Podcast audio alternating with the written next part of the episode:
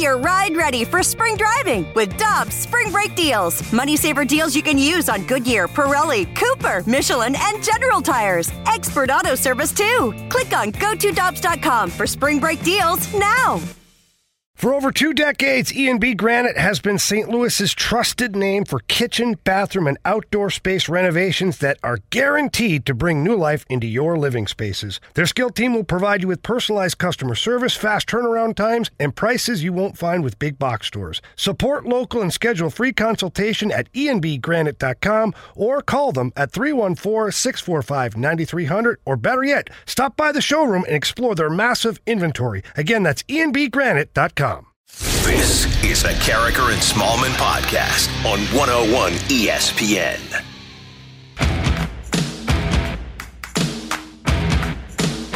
Good morning, everyone, and welcome to Karraker and Smallmon. It's 101 ESPN. It's 7.01 in the morning. Your time check brought to you by Clarkson Jewelers, an officially licensed Rolex jeweler. That's Michelle Smallmon. I'm Randy Karraker. It is great to have you with us. And Michelle, I was thinking last night as I watched Cardinal baseball and I watched NHL playoff hockey and I watched the NBA, how cool it is. Doesn't matter what time of year, just to have games on the TV. It is. It really is. Last night, Randy, I was flipping. I was watching the Cardinals game, and then I would flip to an NBA game during a commercial break. And I thought, this is great. This is great. You've got Cardinal games that matter. You've got NBA playoffs happening at the same time. It's too bad the Blues aren't still in it. That would still be fun. But you have a lot going on. It's awesome. It is. And the Cardinals trying to take the third of a three game series last night in Cincinnati. Before the game, the Cardinals, in a surprise announcement, put Dexter Fowler on the IL. He has a stomach issue and general manager, well, not general manager, he is the POBO. He is the president of baseball operations. John Mozeliak talked about what this did for other players. Yeah, as he and I were speaking this morning, it's you know he's having a really good year, and um, so it's unfortunate, but you know we both agreed his health was you know more important than just talking about production. I, I think, look, it's as you guys have heard me say before. You know, one man's loss is another man's gain, hopefully, and so it's going to create opportunities for guys like like Lane Thomas and and O'Neill, and um, you know, you're going to see Bader in the outfield at times. You're going to see Tommy Edman out there. Uh, so I would say it's again very fluid and moving. Michelle, the illness causes Fowler to need to take a medication that compromises his immune system. Mm-hmm. And so the Cardinals didn't want him in the clubhouse. They didn't want him to take any chances of contracting COVID 19. So they sent him home to St. Louis. Which is clearly the right decision as Mo said, health over production always, but especially in 2020. But when you look at your outfield and the options that you have, Dexter Fowler's been so productive for you. Yeah. This is this certainly stings to have him removed from that equation.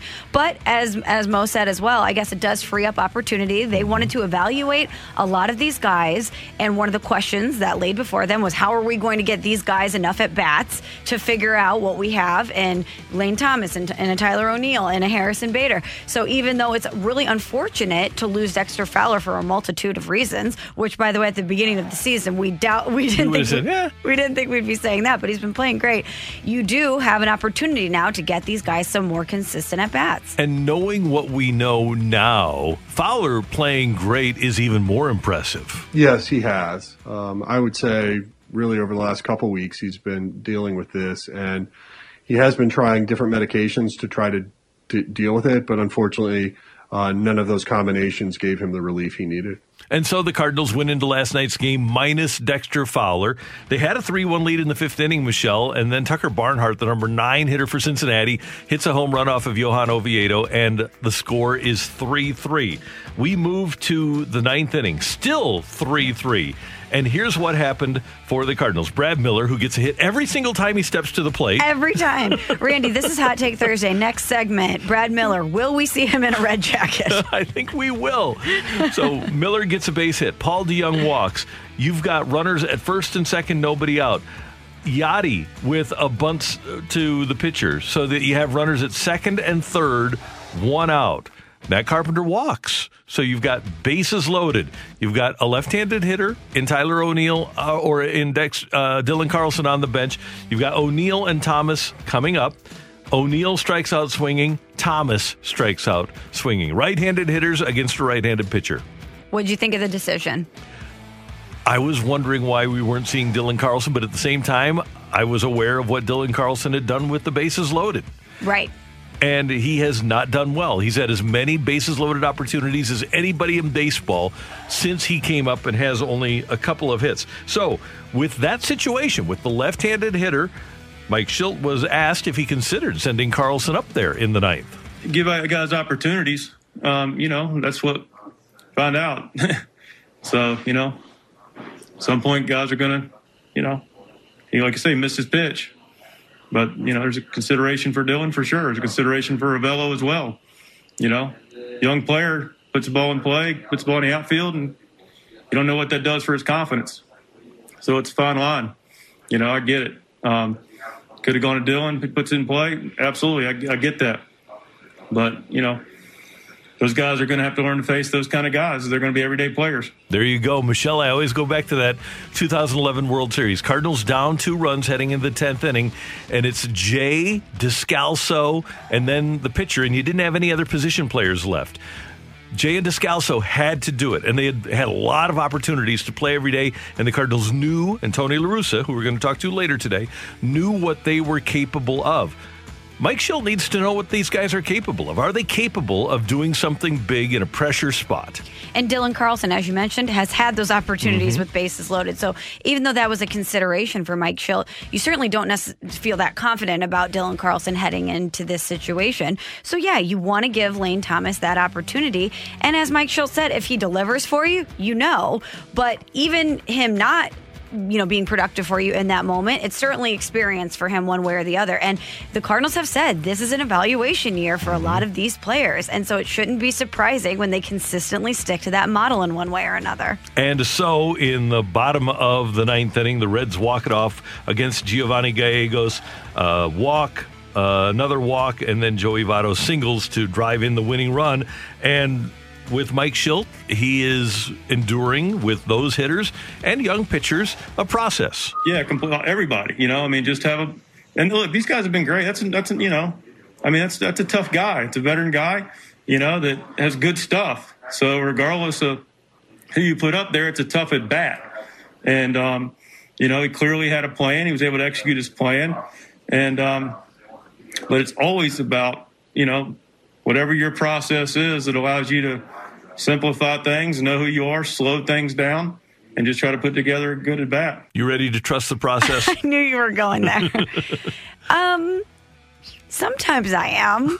Other times I'm ready to see results. Keep taking two out of three. Just keep taking two out of three, and the Cardinals will be fine. Now, speaking of results. Two years ago, Michelle, John Mozeliak and Mike Girsch brought Matt Carpenter into a meeting. He was hitting 140 in May, and they said, Hey, don't worry about it we see what you're doing. You're hitting the ball hard. We've got the statistics to show that if you just keep doing what you're doing, mm-hmm. you're going to have a normal Matt Carpenter year.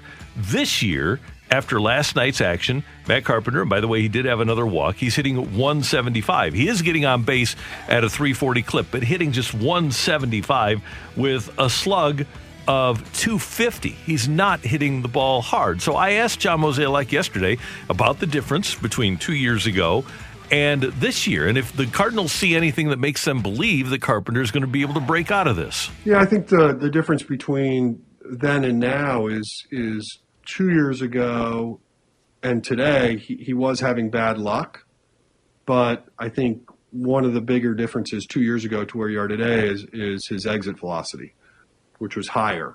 So when you combine a, a, more robust exit velocity with bad luck, then it's easier to explain things will get better.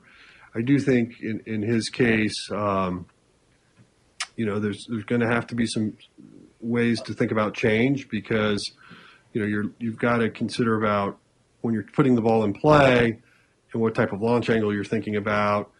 I mean, the, the, the good news is, you know, he does still make hard contact, but you know, in terms of of where he's placing it, and and I think you know, trying to make those adjustments on the fly is sometimes tough, and in a season of 60 games, it might even be tougher. But you know, he's certainly someone that um, he's going to continue to get opportunities, and uh, hopefully he can make those adjustments.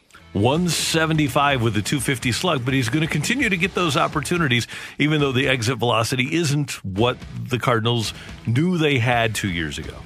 Do you think their thought process is he's going to get those opportunities because of the schedule that we have coming up?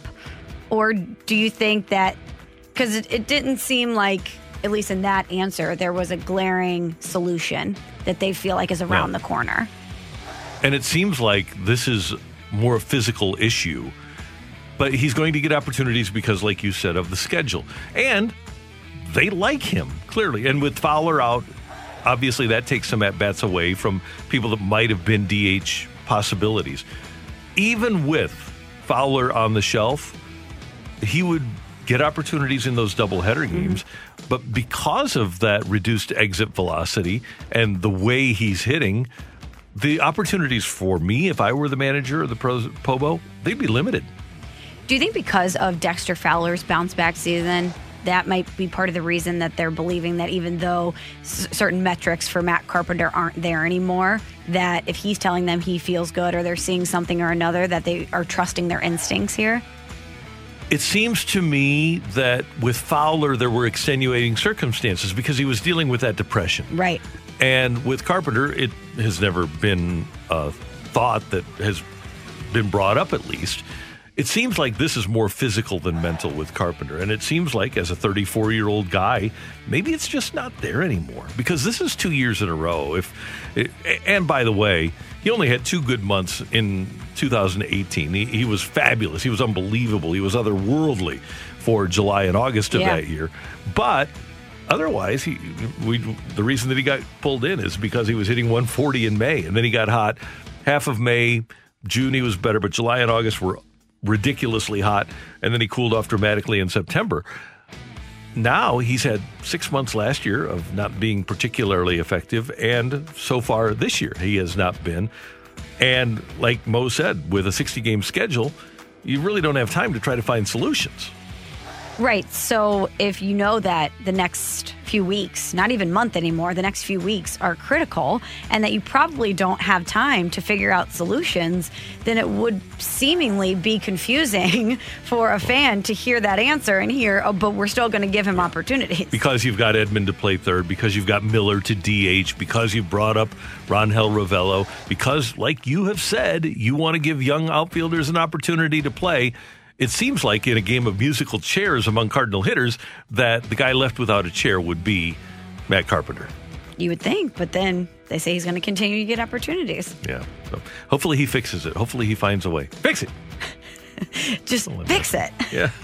like it's so easy. yeah. Cardinals lose last night and have a day off today, a rare day off before opening a five game, four day series in Chicago against the Cubs tomorrow. Next up, big move by the Blues yesterday to start clearing some cap space. Is the reason for clearing cap space what we might think it is? That's next on 101 ESPN. We're right back to the Karraker and Smallmon podcast on 101 ESPN.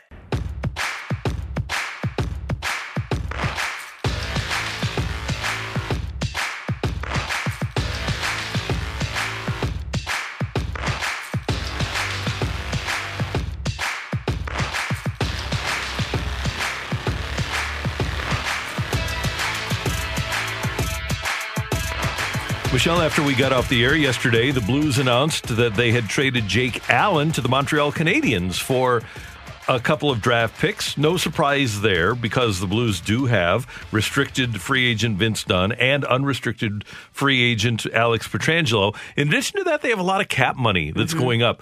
They- They signed Marco Scandella to an extension. His cap number goes up. They gave Brayden Schenn a new contract. His cap number goes up next year. Uh, they signed Sammy Blais. He goes up by about eight hundred thousand dollars. Sean MacEachern or MacKenzie MacEachern rather uh, is going to have his salary go up. So because of players ascending on the salary scale, something had to give in terms of the Blues salary cap. And we kind of figured, especially when they signed Ville Husso to a one way contract last year, kind of figured that Jake might be the guy, and he wound up being the guy. Yeah, you knew that this move would free up some cap space. Allen did have one more year in his deal, four point three five million, so that gets the job done. But as we had talked about here, as people in St. Louis were debating, after what happened in the bubble, and after some confidence in Jordan Binnington might have been waning from some people, you mm-hmm. wondered if it was imperative to keep Jake Allen, if that goalie tandem all of a sudden became that much more valuable to the team. And we know that Jake Allen always performed better when there was a two goalie tandem, when there was another guy there to push him. We don't know what Jordan Binnington will be like. We do know that Jordan Binnington is incredibly competitive, mm-hmm. and we do know the Blues want to give Ville Husso an opportunity. Yesterday, Army said we want to give him 25, 30 games to play, but we don't know if he'll push a guy like Binnington or if Jordan needs to be pushed. But the bottom line here is that the onus is on Jordan Binnington now. The the fate of the Blues winning or losing next year between the pipes rests on the shoulders of Jordan Binnington. Do you have more recency bias over what you saw in the bubble, or are you looking at the total body of work, which includes the most unbelievable run we've ever seen for the Blues to win their first Stanley Cup championship? I'm looking at this whole season, and you have to include what he did in half a season in the playoffs in 2019. But this season, Allen was a better goalie, and Binnington was a middle of the pack goalie. So I hope that Jordan can ascend to those heights again where he's top five in goals against and save percentage because I know he's capable of it, but I don't know if the league has figured anything out about him. And it sure looked like, especially with the Canucks in the playoffs, like they had figured something out with Jordan Binnington, like they knew where to shoot the puck. One of the things that I keep thinking about Binnington, I'm removing the bubble from the equation because those circumstances were completely new and difficult for the entire team to adapt to. Mm-hmm. And some of those goals weren't even his fault. Right. It was the team playing in front of him. Yes, he would like some of them back. But when you look at the regular season for Jordan Binnington, it was still his first complete season that he yeah. ever had in the NHL. This coming off a very grueling Stanley Cup final run and a short off season. So while I certainly think everybody could agree that you wanted the entire season, his season in totality to be better, it was his first year doing this. So you still have to keep that in mind too. And so Doug Armstrong naturally was asked about the level of confidence the team has in Binnington. Well, I think that Montreal obviously would be counter to what the, the first part of the question is. They they're as it's situated today, they have a lot of money wrapped up into goaltending, and uh, I think it's uh, it's a reflection of your salary uh, salary cap space as a whole.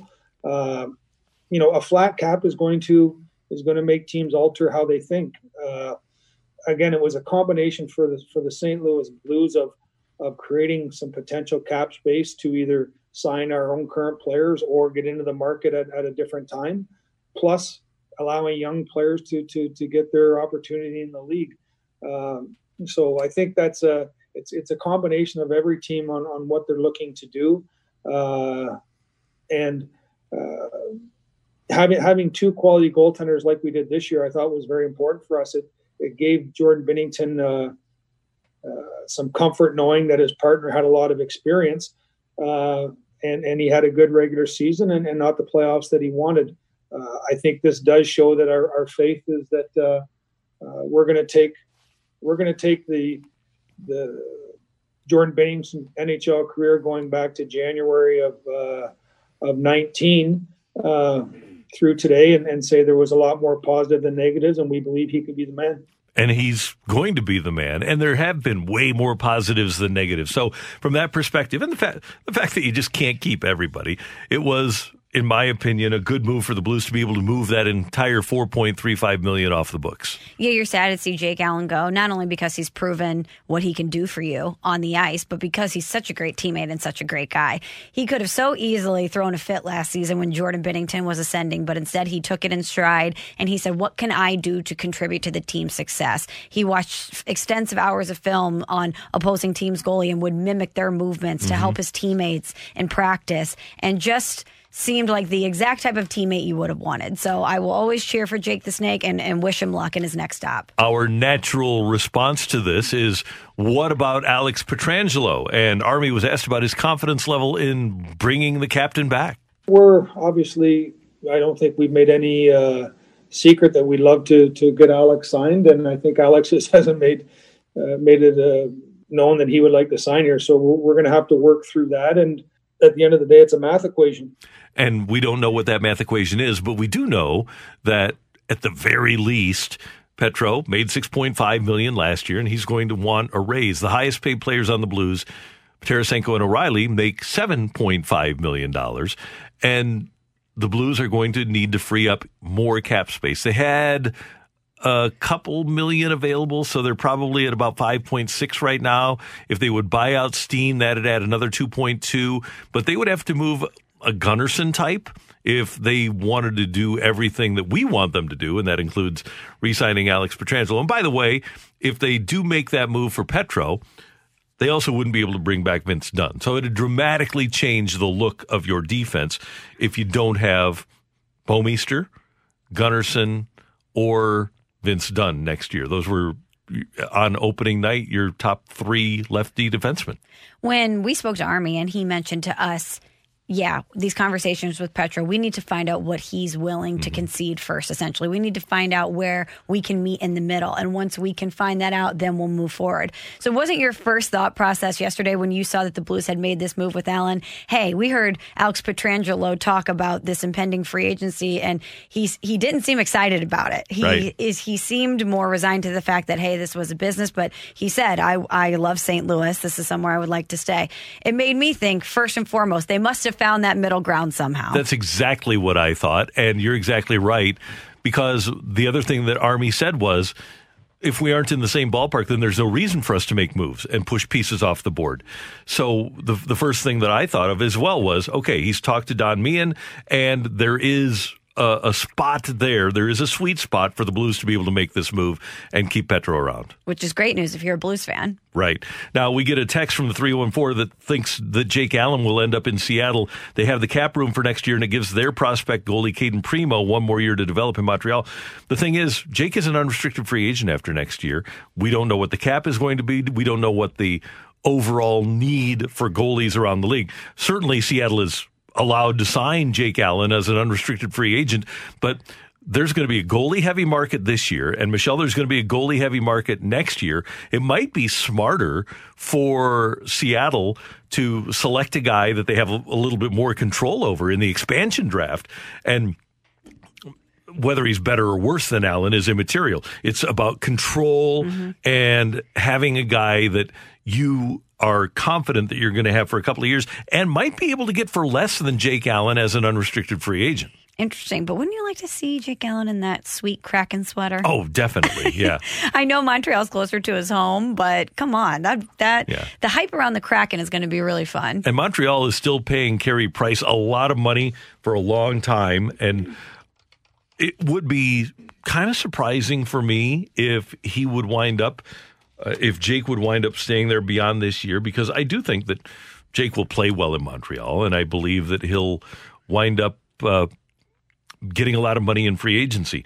When you have a guy like Carey Price who is signed through 25 26 at a cap number of 10.5 million per year, 25 26 at a cap million of 10.5 per year hard to imagine that you're going to be able to sign Jake Allen for multiple years at five, six million a year. That'd be a lot of money towards goaltenders. Our friend Greg Amsinger is standing by. The MLB Network lead anchor was busy last night and.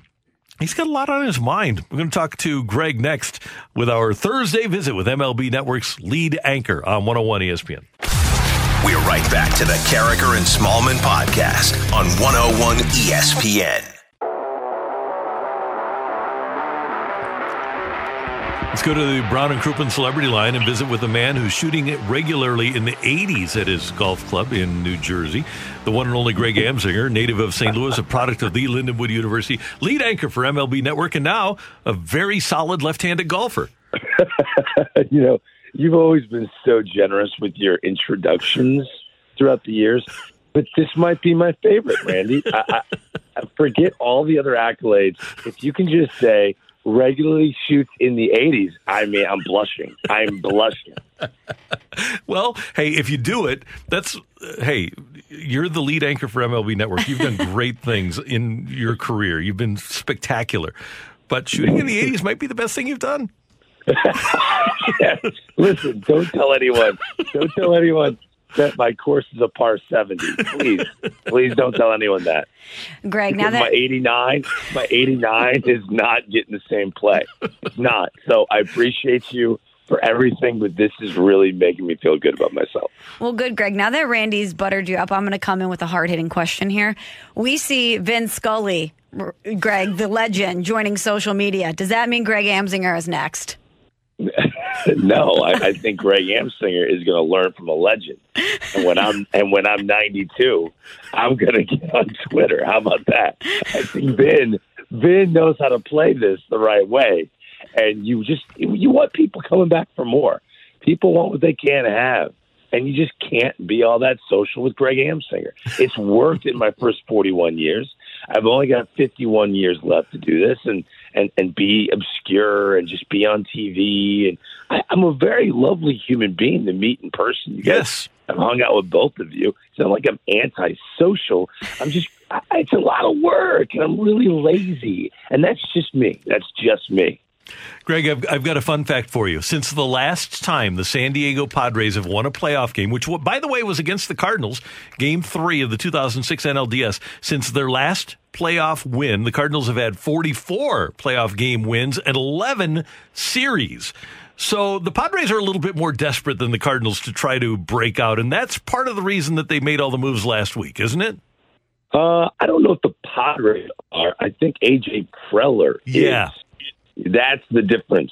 It's a GM who's on the hot seat. If they do not get to the postseason, which expanded postseason right now, they're a lock to get in, but they need to make a good run. Their ownership group was all in a couple off seasons ago when they signed Manny Machado. I was there and hosted the press conference where Manny was anointed the face of the Padres. And talking to one of the owners, he told me off air, we're also in on Bryce Harper. We, we are going for it. They didn't get Bryce Harper, but they didn't know what they had, I think, with Fernando Tatis Jr. as the next great player in the game. This team's all in. I actually love what they did. I got to be honest with you. I, I, I love what they did. If everyone's going one direction, my instincts always tell me to go the other and hence Twitter, right? AJ Preller looked at this and said, all these front offices are saying, oh, it's a weird 60 game regular season. We don't know how to really evaluate what we have. Why are we going to trade away any young talent? This season's kind of like a wash. Yeah, if you win the World Series, great. AJ Pro is like, are you kidding me? If I win the World Series, I'm going to get a new five year contract, and I need that right now. I have a mortgage. So he's going for it, man. I, I'm I'm all in for the Padres. I love, love the moves they made. Uh, Clevinger was done in Cleveland, polarizing figure. His act works with Manny Machado and Tatis and that crew over in San Diego much more. Um, it's cool, and I, I think that's what we want. It's an entertainment business. At the end of the day, it's an entertainment business. If I could hug AJ Preller, I would, because there's so many guys. I, I'm hosting trade deadline show, and and we get a brand new analyst. His name is Buck Showalter. You may have heard of him. He's been around the game for a long time, right? Manager. And I did this segment where I went around and we have 25 minutes to go before the deadline comes. And I go, I want all of our guys. Randy, you know I am. I kind of produce during commercial breaks. I'm like, Tom, I want you to give me a team that needs to make a move. Harold, give me a team that needs to make a move. I'm going to go to Studio 42. Brian Kenny's with Dan O'Dowd, the former GM of the Rockies, and Buck Showalter. I want you guys to give me a team that needs to make a move. And we fly around in our studio. We go over there, and Buck Showalter goes, "No team needs to make a move." He's like, "I, commend all the front offices that aren't making moves." And Dan O'Dowd's like, "Ah, that's a really interesting point. Actually, you know what? That's that. you- You're actually right, Buck. Some teams don't need to make a move. I mean, the Cardinals didn't make a move, and and, and I'm like, wait, guys, guys, guys, we're forgetting." That this is an entertainment business. We're forgetting that fans get excited about this stuff. It's baseball. Make a trade just to make a trade. Come on. What is wrong with that idea? Hey. We're so serious and over the top. Relax and have some fun with it. And that's what AJ Preller did. Let me tell you something uh, about our business. I think, and this is a Le Batard, Dan Le Batard line, but I, I think it applies in sports. Fans are more interested in the transaction than the action. yes, yes, it, especially in baseball. Yep. It, you you dream so much more on players in this sport. Because you're not getting the visual of what an NBA player can do or an NFL running back and what he can do. You, you don't see a two minute drill for a baseball player like you can see time and time again for Tom Brady. But it's the dreaming of, you know, wow, Brad Miller's interesting. Maybe he could actually have a month of April someday where he hits seven home runs and drives in 23. I mean, we baseball fans are somewhat morbid that way in a great way. I, I you know, it's so funny. I, last night I was on the air. I know, sad news of Tom Seaver passing, and I'm interviewing Bob Costas, and Bob and I are really good friends. And I say to him, I go, Bob, I know you're a stat geek like I am. And I had no idea if he was prepared to say anything about this, but Bob always is, as you know.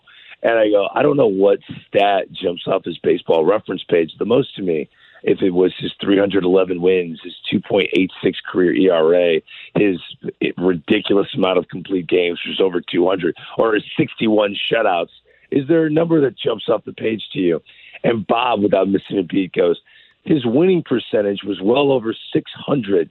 And yet, if you look back at all of his teams he played on, they never had a winning percentage anywhere close collectively of 600. He's like, it was win day every time. He actually gave me like the winning percentage of all of the teams he ever played on. But it's just what baseball fans do, man. We love stats. And yes, it's just, it's ingrained. The transaction means something to us. Yeah, Greg, the thought of Nolan Arenado carried us through the winter here in St. Louis. You're absolutely right. But speaking of Tom Seaver, is there a moment or a stat or a memory of Tom Seaver that stands out to you?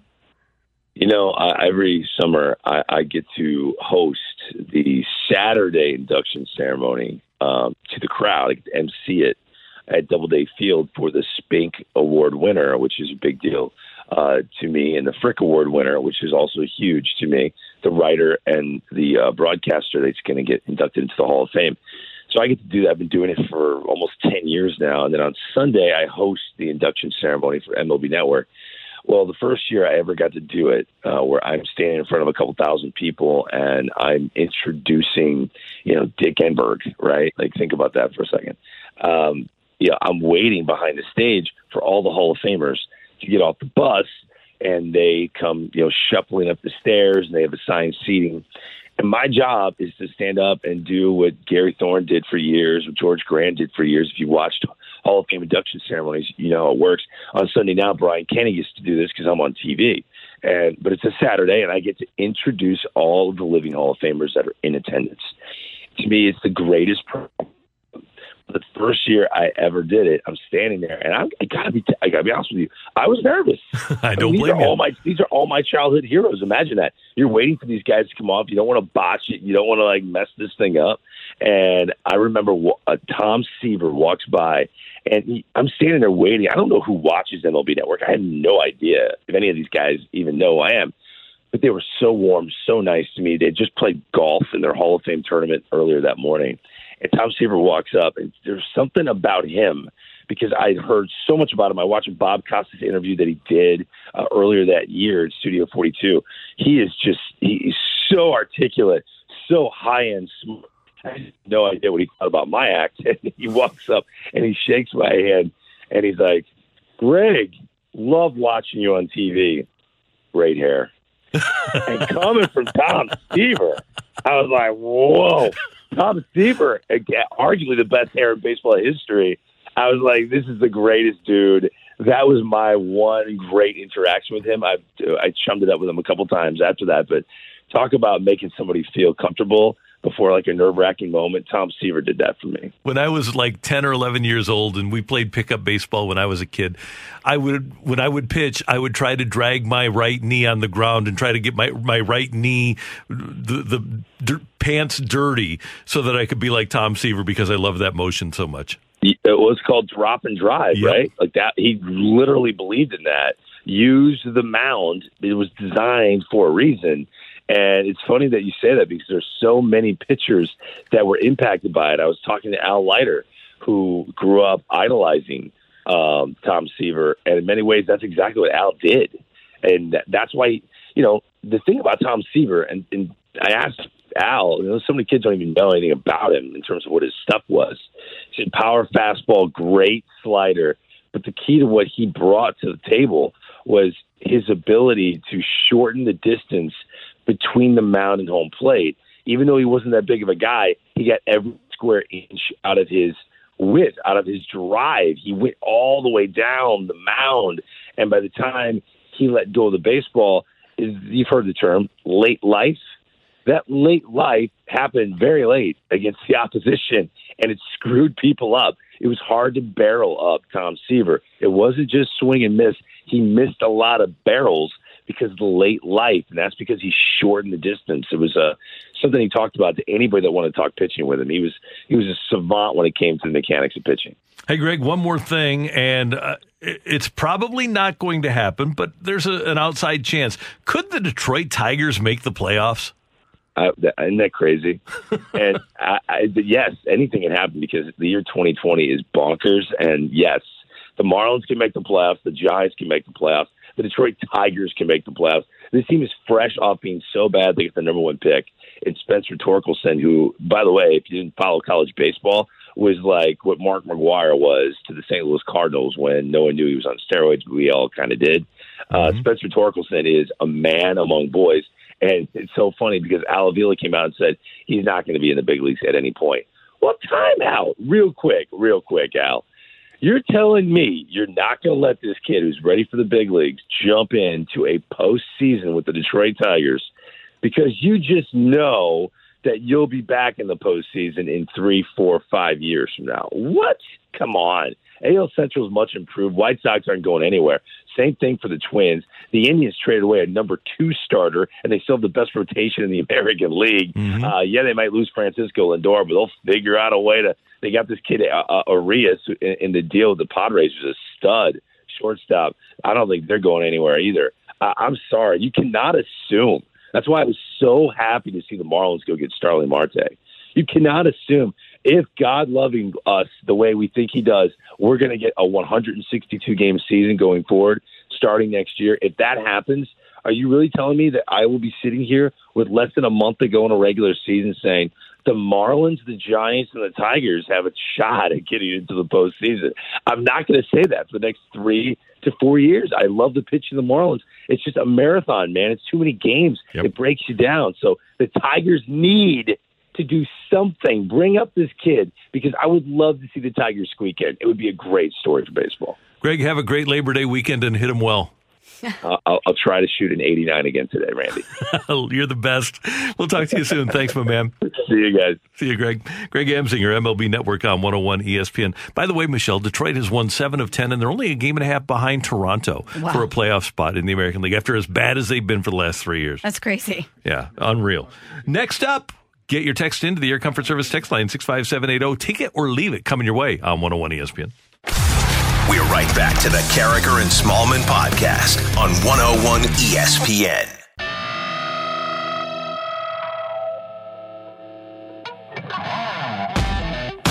We want your text 65780. That's the Air Comfort Service text line. Coming up at the top of the hour, we're going to talk to Dennis Moore. He's the Chief Revenue Officer for St. Louis City SC, and he's going to tell us how you can put a deposit down on city tickets. Plus, later in the show, Jeremy Rutherford is going to talk to the blues trade of Jake Allen, and Tony LaRussa is going to join us at 9.30. So a lot coming your way here. It's going to be fun. It's a big show still ahead. Yeah.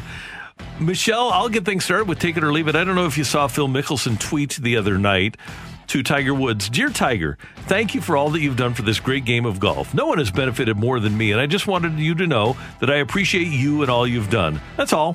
Thank you. Take it or leave it. This tells you that Phil thinks Tiger is done. I'm going to leave it I think Phil might have just left his financial advisor and realized how Tiger has grown the game of golf, and all those endorsements that Phil has racked up over the years are certainly, uh, you know, at least in part because of Tiger Woods. That's a possibility. I just wonder if the way that Tiger has played, if Phil, who has developed a really good relationship mm-hmm. with him, if he, he looks at him and kind of feels sorry for him. Perhaps. But Tiger Woods is so controlled. He likes to control everything. I don't think that he would tell anyone he's ready to hang it up or let that messaging Mm-hmm. escape his bubble before he has controlled the narrative. Yeah. I don't think that that he would tell Phil and how you know even give Phil the opportunity to tweet something like this. And Phil didn't even tag Tiger. He said it was dear just Tiger with no at Tiger Woods. He didn't at him. He didn't even at him. How good can their relationship be, Randy? Yeah, really? If he didn't even point. at him. I wonder if he could, he could even DM him. Probably not. Tiger probably doesn't follow Phil. Let's see how many people Tiger Woods follows on Twitter. That's a great question. Do you think he's one of those guys that follows no one? Yeah, I think that's. He follows 30 people. Let's see if Phil ooh, follows Rolex. Oh, Taylor made golf. Okay, okay. I am not seeing. He follows the Yankees. Interesting, and the Hmm. Dodgers, but no Phil Mickelson. that kind of sucks. He's not following any golfers. It doesn't seem as I do, a, Okay. except for Cheyenne Woods. Which makes sense. That's his obviously. niece. Yep. But uh, yeah, I think that might be the only golfer is Cheyenne. And I'm looking. Phil follows 210, and he does follow a lot of golfers. And I haven't seen Tiger yet. Okay, maybe they just text. Yeah. Follows John Daly. you think those two are DM- DMing? Oh, there's no doubt. Tiger Tracker. He follows Tiger Tracker. Oh, that's cool. Yeah. Tiger Tracker is great, by the way. I don't know if Tiger even really runs his social media account. I don't even know if Tiger Woods has the password to his Twitter account. Yeah, probably not. You know. Okay, so Randy, yesterday we had a conversation about the NFL in St. Louis. We wanted to gauge the appetite Yes. from our Karraker and Smallmon listeners, and we threw up a poll on social media. There are still 43 minutes left to vote. We have about 4,000 people who've checked in already, and we have a pretty much dead split result. Uh, last night I texted both you and Scott. It was 50 50 even for basically the entire day. Now, yes, people who do want to hear NFL coverage on Karraker and Smallmon is at 49.8 and no is at 50.2. Wow. So if you have a, an opinion one way or another, head to M Smallmon or 101 ESPN and cast your vote. But take it or leave it. You learned nothing about the appetite for the, for the NFL in St. Louis after Yeah. yesterday. Yeah, I'll, I'll take that. That's I- at like 4,000 votes. I know. I still have no idea what to do or how to approach this. And I, I think there's a difference between, you know, because I got a lot of responses that we don't want to hear you breaking down games. We're never going to break down NFL games. What we're going to do when we talk NFL is news and notes and storylines and maybe a little fantasy here and there. But it's not like we're going to come in on Monday morning and say, okay, here's what happened in that Bears Lions game. It's just not going to happen. it was just so interesting, you know, had hundreds of responses to read them. It was one person checking in and saying, Absolutely, how can you not talk about the NFL this fall? The next person, I will change the station if you mm-hmm. talk about the NFL this fall. Next person, please only talk about the Chiefs. The next person, not not everybody in St. Louis likes the Chiefs. Do not talk about the Chiefs. It was a very polarizing mm-hmm. question. Really interesting. And there are a lot of people, A, that don't want us to mention the Chiefs at all. Right. But also a lot of people that all they want to hear about is the lawsuit. I know. It's great. I think we we can't go wrong talking about the lawsuit. We'll put it No, that way. yeah, and we will as as details trickle out. We will absolutely provide those for you. All right, Scotty, what do you got for us? From the 417, let's change gears back to the Blues. Take it or leave it. The Blues received too little for Jake Allen. I'm going to leave that. One year left at 4.35 million and a flat salary cap. I'm going to leave that. I'm going to leave it too. I don't really know what they expected to get from for him in return. By the way, Phil does follow Tiger. Uh, nice. we Jake Allen is really good, but the fact of the matter is this was a salary dump. And that's what it comes down to. It it it wasn't it- the the trade had nothing to do with Jake Allen's quality of play or what he might be in the future. It had everything to do with clearing salary cap space. So it- it is what it is. and even though Jake Allen did play well for you this season, he's never really established himself as the number one guy that the Yeah. team would rally around. While Jordan Binnington has done that. Jordan Binnington was in the Nets as you won a Stanley Cup. Yeah, That's all you need to say. exactly. From the 636, take it or leave it. Jim Edmonds should be the Cardinals hitting coach at some point in the next five years. Um, yeah, I'll take it. Why not? He's clearly a, a savant. He knows exactly Yeah. what he's talking about, and he's worked with the Cardinals before. Yeah, he knows hitting, and Yeah. they love him. Yesterday, actually, he uh, walked in on Jimmy Hayes during the uh, during the Mike Shildt uh, Zoom, and they had a nice talk. So, yeah, I, I think that'd be a good fit. At least have him help guys out. This one comes from the 314. Take it or leave it. The Cardinals will win the NL Central by more than two games. Leave it. I'm going to leave it. It's going to be close, though. They do have a nice schedule going down the stretch, but Chicago's pretty darn good. Take it or leave it. The Cubs don't finish in second place. Uh, Meaning they'll, they finish They in finish first. in first. Take it how you want. Well, there's no way they're not finishing first or second. Right. I'm going to wait. So you said they don't finish second? They don't So finish they second. finish first. I'm going to leave it. I, I, I think that. Wait, hold on. They don't finish second? Yeah. It's So, first or third, pretty first much. or second. Yeah, First for- Sorry, that one was confusing Yeah. uh, from the text line. Thank you. I'm Uh, gonna well, I, I'm gonna say this: the the Cubs are gonna finish in first in the division. If you want something definitive, the Cubs are gonna win the division. This one from the 314. Take it or leave it. Ville Husso turns into Jordan Binnington and uh, takes over as the starter by the end of the year. Leave it. Yeah, I'm going to leave that too. Because didn't Jordan Binnington surpass him? Yes, he did. So I think if he was going to ascend to that level, he might have. He had the opportunity He to, sure right? did. That's what we got today. All right, thanks, Scotty. You got it. Coming up next, we are going to go back to the Brown and Crouppen Celebrity Line. Dennis Moore is the Chief Revenue Officer of St. Louis City, and you can put a deposit down on season tickets. We're going to talk to Dennis about how you can do that next on 101 ESPN.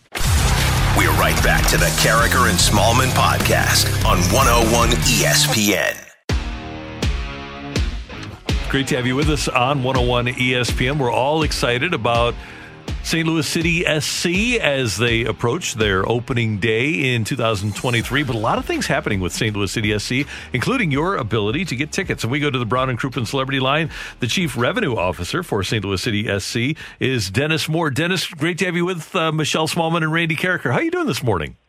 Uh, doing great, Michelle and Randy. Thanks so much for having me on. Well, Dennis, we have to talk about season ticket deposits because everyone's been talking about it here in St. Louis. They have the chance, fans have a chance to become a city founder. And the way that this is going to work, we're I'm reading directly from the STLCitySC.com website, is that fans can place their season ticket deposit beginning at 10 a.m. Central Time on September 16th, 2020. And as I'm reading here, it says that all deposits are going to be prioritized in the order that they were placed. So I imagine, Dennis, that a lot of people are going to be sitting around their computers on the 16th wanting to be one of the first people to get in to do this. So um, are you guys concerned about the traffic that you're going to experience that day? Uh, no, we're, we're not concerned. We're extremely excited. uh, it's you know since since we launched the brand a couple weeks ago, the uh, the community support and, and the overwhelming uh, interest in the club has been uh, awesome. And, and obviously, the season ticket deposit campaign is another step uh, in that excitement. So we're really encouraging our fans. Uh, really go to our website for the next couple of weeks. All of the information is live on the site as you're experiencing right now. Uh, make sure you're educated on the process. So then at 10 a.m. on the 16th, be ready to place your deposit. We're expecting overwhelming demand. Uh, and it is important that you get that deposit in sooner rather than later. And it is a maximum of eight ticket deposits, and those are $50 each for the supporter sections and reserve seating, plus premium seating is $100 per account, and suites are $2,500 per account. But I wanted Dennis to make sure that people know about the supporter sections because those are what are going to make being at a STL City game fun. You're exactly right. And, and to clarify, it's it's one deposit per uh, account. Uh, then you designate however many season tickets you want to purchase. So for ever, Uh, so for however many tickets you want, it's 50 bucks. That is correct. Okay, got it's it. just 50 bucks depending on the level. But you're, you're exactly right. The supporter sections uh, are going to be behind our north goal, uh, approximately 3,000 seats. And that's really, uh, if you're interested in those seats, you can expect to uh, be on your feet, chanting, uh, si- singing our songs, beating the drums. Uh, that really will be where the energy for our match day experience comes from. So we're excited to work with all the local supporter groups and, and really help us build what that match day experience is going to be like. And Dennis, uh, aside from the supporter section, what are the three other options that fans can have when they place these deposits? You bet. The, the aside from supporter sections, the next option is a general reserved seating deposit. That's what most fans would think of when they think of a traditional season ticket. So that's fifty dollars per account. Uh, the next would be a premium seating deposit. That's $100 per account. That would be a traditional club seat. Uh, we have we're going to have various premium seating options, a little bit of an elevated experience. Uh, and then lastly is a suite experience for the select few that know they want uh, the, the most premium opportunity we're going to have to sit inside uh, and really enjoy the suites. That's twenty five hundred dollars if you're interested in owning a suite with us. Dennis Moore is the chief revenue officer for St. Louis City. Okay, uh, right now I have two kids and they're, they're both living at home and I'm anticipating having four, but, but the kids move out. They move to different cities during the course of the next couple of years. Can I change my deposit plan? Like if I, if I order four, can I go down to two tickets? You can absolutely. We we have designed this so it, it provides the utmost flexibility. So you can select up to uh, that. I think I'm going to want to purchase eight season tickets when that opportunity comes. But when our ticket representatives call you at that time, uh, you can go from a general reserve to premium. You can really uh, obviously select the experience at that point that's going to work best for you. So, um, you know, really, we're just asking our fans right now tell us what you think you're going to be interested in. You're always going to have the opportunity to change your mind at a later date. And by the way, Dennis, one thing that people in St. Louis always ask is are there going to be PSLs? There are not going to be PSLs. That's a good thing. We we don't like those anymore. no, we definitely don't. Dennis, so Randy asked about a family situation. What if it, there's a fan out there that's solo and they just want to buy a single ticket?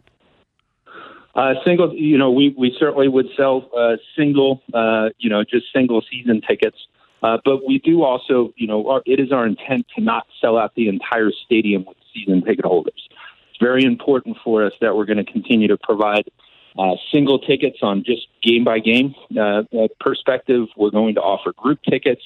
We really want to have a diverse uh, opportunity for to, to meet the demands of all of our fans. So um, obviously, we've got some runway here before uh, 2023. So as we get closer to that first match in 23, we'll announce more information on single match tickets and group tickets and some of the other products outside of season tickets. And you can always learn more at stlcitysc.com, stlcitysc.com to learn about tickets. Meanwhile, one of the reasons that we got the franchise is because the corporate community in St. Louis really got behind the effort of MLS for the Lou. And I know there are a lot of businesses that will want to be associated because of the popularity of the product. What if somebody uh, that's in charge of maybe corporate advertising for their company wants to get involved with your company? How can people get that partnership rolling right now? The, the easiest way to get in touch with us at this point is to, uh, and this information is on our website. The email address is simply sponsorships at stlcitysc.com. Uh, I actually would get that email and I'll be in touch with those people. But you're right, the, the corporate community uh, is showing up in a big way, has a lot of interest um, and really excited about the future of soccer and the future of St. Louis. And, um, you know, so we're engaged in a lot of conversations right now and, and hope to have some announcements before too long in terms of some of the corporate sponsorships that are coming to fruition. Dennis, I want to get your take on that, uh, eh, on the response, because our city has been accused before of not having great corporate backing for a sports team. So, from what you're seeing in your role, uh, what do you think? Uh, the support has been overwhelming, and I think it really starts with uh, St. Louis as being the soccer capital in this country. The the youth participation, the knowledge of the sport, the passion for the sport uh, is absolutely blowing us away, and I think that really rolls up to companies wanting to be involved. Um, and and so the the interest that we have seen, I can't comment on on previous things in, in St. Louis, but what we have seen has been overwhelming um, and, and really excites us not only to build this over the next couple of years, but uh, certainly when we get to that first match in 23, um, you know, we are very confident that the corporate community is, is showing up and supporting this club in a big way. Dennis, everyone was so excited to see what the name of the club would be, what the crest would look like, what the colors would be. And after that was announced, it seemed like everyone I spoke to said that they were going to the website to buy a scarf or a shirt or a koozie. They just wanted some sort of gear. So I don't know if you have any early returns on that, but what has the merchandise sales aspect of this looked like? So the merchandise sales, and really when you look at everything that we're measuring at this point in our organization, whether that's social media following, hits to our website, certainly merchandise sales is a key component of that. Uh, but n- not only from a merch perspective did we uh, break some records uh, on first day for a new franchise in Major League Soccer, uh, but every metric that we're evaluating, whether it's making significant uh, hiring announcements on the sporting side, really every one of these announcements is showing a, a massive peak in interest for the club. Uh, and so all of those metrics uh, really are pointing in the right direction that we're, we're headed, headed on the right tra- trajectory. Hey, Dennis, before we let you go, you mentioned the runway that you have in preparing all of these items. Now you even have more runway because of the the date being changed of opening STL City SC from 2022 to 2023. Is that a good thing or a bad thing for you? Uh, so uh, certainly they're uh, within our organization, and we're we're still small and mighty at this point. There's uh, you know less than ten employees. Certainly there was a level of disappointment for the fans and us, uh, and certainly a level of disappointment for the soccer community. Uh, however, you know I will tell you that you only get to launch a franchise once, and having that extra w- runway certainly provides us opportunities and, and a little more flexibility to make sure we're being very strategic and doing this the right way. So um, definitely some public disappointment and, and the fans and us being disappointed, but excited for the opportunity to have a little extra time. Dennis, we'll do this a lot as we go through these next couple of years. We appreciate your time. We're looking forward to tickets going on sale once again on September 16th, 10 a.m. STL uh, citysc.com, and that's where people can make their deposits. Thanks for having me on this morning. Anytime. Thank you, Dennis. Dennis Moore, Chief Revenue Officer for St. Louis City SC. So, Michelle, I, would read before, and tell me if you've read this. I heard that the St. Louis economy is lagging and that the future was not bright for the St. Louis City economy. This guy tells us he's overwhelmed by the response of the St. Louis corporate commu- community. What should I believe? Randy, didn't I hear as well that no professional sports team other than the Cardinals could ever exist in St. Louis? I did hear that too. Yeah. Weird. Weird. Seems like whoever said that might have been lying. Lying or stupid. Got to be one or the other. Or you could be both. that could be. I think that might be the case. Next up, we want to hear from you. Uh, the Cardinals lose last night, and the big thing today is if the Blues don't re sign Alex Pietrangelo, do you regret trading Jake Allen? I'm going to say no, and I'm going to tell you why next on 101 ESPN. We're right back to the Karraker and Smallmon podcast on 101 ESPN. It's 819 in St. Louis. Your time check brought to you by Clarkson Jewelers, an officially licensed Rolex jeweler. Karraker and Smallmon. The Cardinals coming off 4 uh, 3 loss last night in Cincinnati. They're in Chicago today.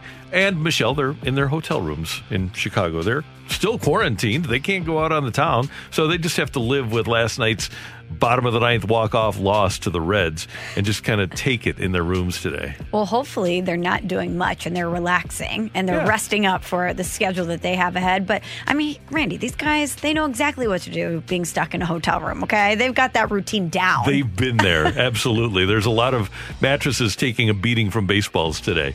That's right. Well, hopefully not. Hopefully they're resting again because they're going to need to preserve themselves. They've got a lot of baseball coming up. The Blues trade Jake Allen to Montreal for a couple of draft picks yesterday. The Blues trade Jake to Montreal for eh, along with the seventh rounder for a third and a seventh. And people are wondering, Michelle, if the Blues don't re-sign Alex Pietrangelo, and they'd have to make more moves to re-sign Petro. There's no doubt about that. But they're wondering if they don't re-sign Petro, is this a bad trade? I don't see how it can be. And here's why. Number one, Jake Allen is an unrestricted free agent after this year. So is Jordan Binnington one of those goalies you're anticipating is going to have a good year. And as Doug Armstrong has mentioned, Jordan Binnington, with what he's done over the last calendar year plus, he's their guy. So, do you want to get something for Jake Allen or not?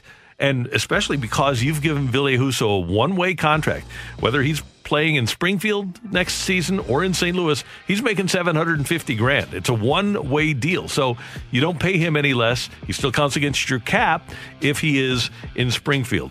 The other point is that you have Vince Dunn as a restricted free agent this year. So even if you don't re sign Petro, you'll have to sign him. Plus, next year, in addition to Binnington being an, an unrestricted free agent, Jaden Schwartz is an unrestricted free agent. And next year, you have Thomas and Kyrou as restrict, restricted free agents. So you knew you weren't going to have Jake Allen beyond next year anyway. So get something for him, manage your assets, and get something back in return for those assets. You say, well, it's only a number three. Jordan Binnington was a number three. There you go. And Jake Allen, will his value ever be as high as it was coming off the performance that you no. saw saw from him this year? So if you're Army, you're working from a position of power, and you're right, you want to get something in return. And I would always feel more comfortable. Hindsight's always 2020. If Jordan Binnington comes out next season and he doesn't perform up to expectations, and Jake Allen does elsewhere, we'll always look back and say maybe you should have made a different decision. But as we sit here today on September 3rd, I feel more comfortable rolling the dice on the guy that you know know can give you what you need in the highest pressure situations. Right.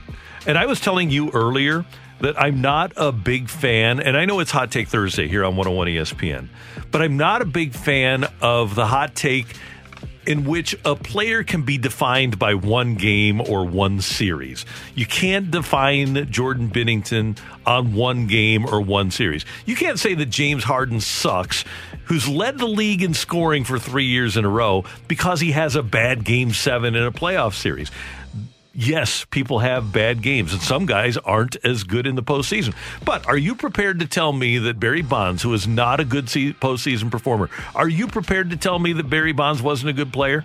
I am not prepared to tell you that. Thank you.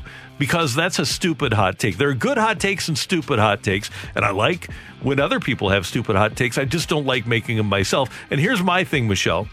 If somebody does have a hot take like that, says that if James Harden has a bad game seven, that that's going to tell me all I need to know about his career, then I'm I'm rooting for James Harden to have a great game. I really am, just to make you look stupider than you already have proven yourself to be. Yeah, that's a pretty severe hot take. And so I would be rooting for James Harden to prove that person wrong. And I did that last night. My my hot take, and I, I think this is going to be really interesting. My hot take is that James Harden and Russell Westbrook are going to beat the Lakers. Whoa. Yep. We need a sizzle emoji. that just some, happened. Sound of something on your Traeger grill there, Randy. right. Okay, and tell me, tell me why. Number one, I think they've kind of figured things out defensively. Last night, with everything that went wrong offensively, the Rockets beat a pretty good Oklahoma City team because they wound up playing defense, especially against Chris Paul. Normally, in the playoffs, when you're watching the Rockets, it's 125 120, and it, it's a running game. Last night, they win 104 102, and they play really good defense, and they they won the game because of a great play by Harden at the end. Are they going to be able to defend AD? No. But my question is who on the Lakers is going to defend the three point line when Harden and Westbrook are firing from three. I don't think that they have enough guys to come out to the perimeter and defend the Rockets players. And I know the Rockets play small ball and they'll have a difficult time defending, but I think they'll be able to outscore the Lakers. Are you going to play some money on it, Randy? Potentially on your FanDuel Paradise y- yes, Sportsbook I app? I am. I'm going to. I'm. I'm going to put my money where my mouth is. there you go. Yeah. Are you going to be more locked into the NBA playoffs now? I always am. As the NBA, I don't watch an NBA game start to finish during the regular season. I just don't. Yeah, I don't either. But once the playoffs hit, and especially once we get here, I think it's really compelling. I love it. I love it too, and especially because we don't have Blues hockey to watch mm-hmm. too. Yeah, you have the Cardinals game, you flip over to the NBA games. It's been re- they've had really exciting games. And your take on the NBA, I never thought of it until you brought it to me from a soap opera perspective. I think it's perfect, and I think the NBA does, does it really well the drama involved in the NBA between the players and you know on the court, off the court. It is. It's a soap opera. It's fun. It's like Days of Our Lives or as as the world turns. It's fun to follow along. It's easy to follow along with the storylines and then when you get games like like you've been getting out of the NBA the past couple seasons, it makes it even more fun to watch. And they kind of draw you in like how many years, how many seasons have we spent asking where LeBron is going to go? We've logged countless hours yeah, talking about, Le- about LeBron. And the off-field drama in the NBA is more fun to talk mm-hmm. about. With the NFL, it's it's criminal activity a lot of times. It's domestic violence. It's it's things that are heavy and hard to talk about. Whereas when the in the NBA, I'm not saying that that doesn't exist there either. Some of the heavy stuff, but with them, it's more bickering. It's more players having feuds with each other. It's players having feuds. It's with, Kardashians. It- yeah, there you go. It's more reality TV. It's fun to watch. My all-time favorite is Delonte West sleeping with LeBron's mom. Oh Doesn't oh get God, any better than that. Randy. Is that confirmed? Delonte West confirmed it. Okay, well, you did hear it from the source, I guess. That's Well, one of the sources. Is that a great soap opera though? who was the other one? Matt Barnes and Uh, the guard who from was the Derek other Fisher, one? right? Derek Fisher. Yeah, Yeah. about driving over there, trying to beat him up or Yeah. beating him up. I can't remember. At a remember. barbecue. There you go, at a barbecue. It's They, crazy. they had a fight because Barnes was with Fisher's wife, right? yeah, something like that. Yeah, his ex-wife. He drove. Yeah. He drove 95 miles there over you there. go. I remember it was a long drive. hey, he had some business to handle. Is this not what you would see in a soap opera, though? This is this reality TV. Fantastic. And then you've got guys on a banana boat with Gabrielle Union. It's crazy. You can hear all of that right here on 101 ESPN. We've got things happening in terms of the NBA playoffs. Tonight, you've got the Clippers and Nuggets game number one. That's at 7:30 here on 101 ESPN, and then you've got uh, another NBA game coming up soon. I think. Well, I know there's one. Oh, there. Yeah, there we go. Uh, I'm looking at the board here. I'm trying to find the next one. I know we've got them like every night. We've got NBA games, so just stay tuned to 101 I'm just ESPN. zeroed in on that grilling at home with Brad Thompson beer can chicken. I need to watch that. Yum. Yeah, you can see that at 101ESPN.com. That's Michelle. I'm Randy. Coming up, we've got a fight on 101 ESPN. We're right back to the Karraker and Smallmon podcast on 101 ESPN. Welcome to the fight on Karraker and small Smallmon. In the red corner, Average Joe Listener. And in the blue corner, the undisputed king of morning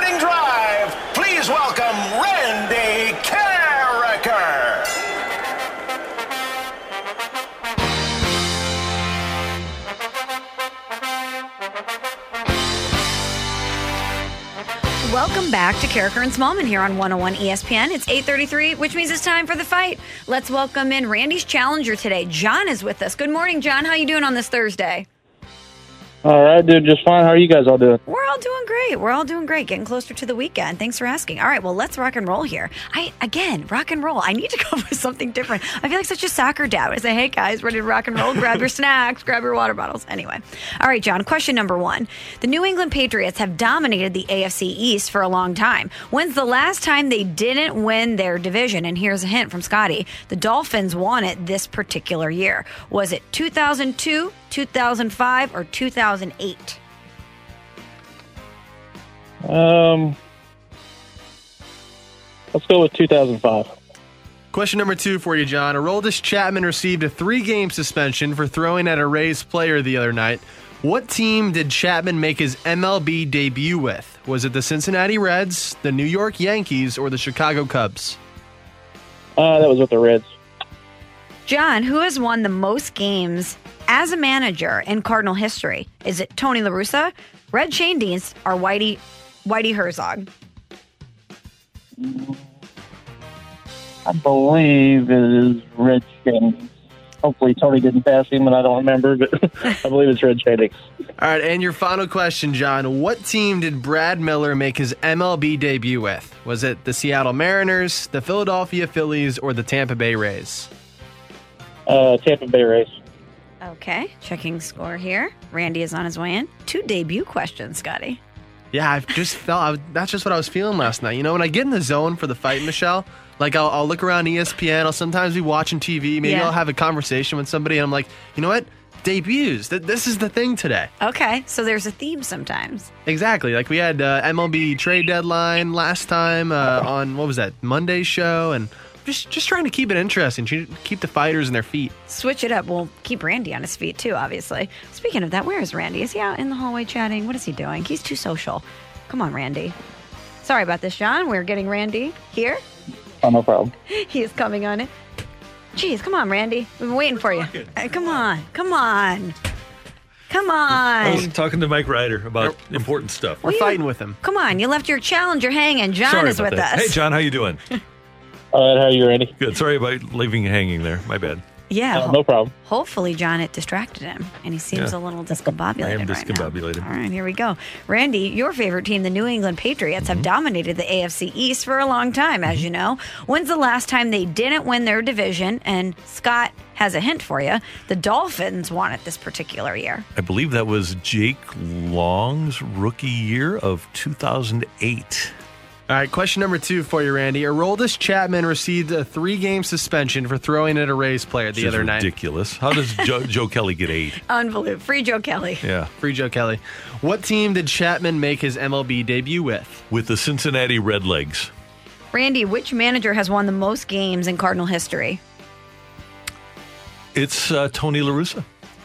And we'll talk to him at 9.30, by the way. Nice plug, N- Scotty. not that we can tell you if you're right or wrong. Uh, question number Squeezing four. out wins like an automatic juicer. Tony LaRussa. what a line. Uh, that's from a song from the late Craig Cornett. What a creative guy! But uh, in '96, when he came here, that the Macarena was hot. Yeah. and uh, so Craig made up that song. It was great. You can find it on YouTube. Just look for uh, Tony LaRussa song on YouTube. It's great, Squeezing out wins like a juicer. like an automatic juicer. Love it. Tony LaRussa. All right. I'm going to try to refocus here for question number four. what team did Brad Miller make his MLB debut with? I'm going to go with the Tampa Bay Rays. We've got a winner.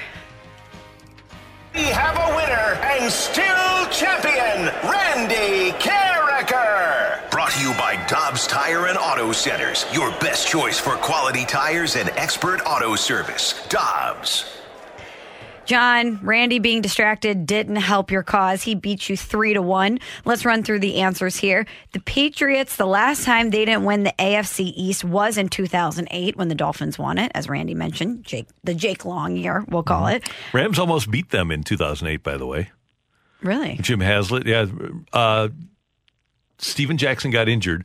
They were killing the Cowboys. They were up on the Cowboys by about 25, still playing Steven Jackson in the fourth quarter. He gets hurt or injures a quad, and everybody around that team, and I kind of tend to agree, believes that because with Brady out, if they would have had Steven Jackson that year, they would have uh, beaten the Patriots up there. Wow.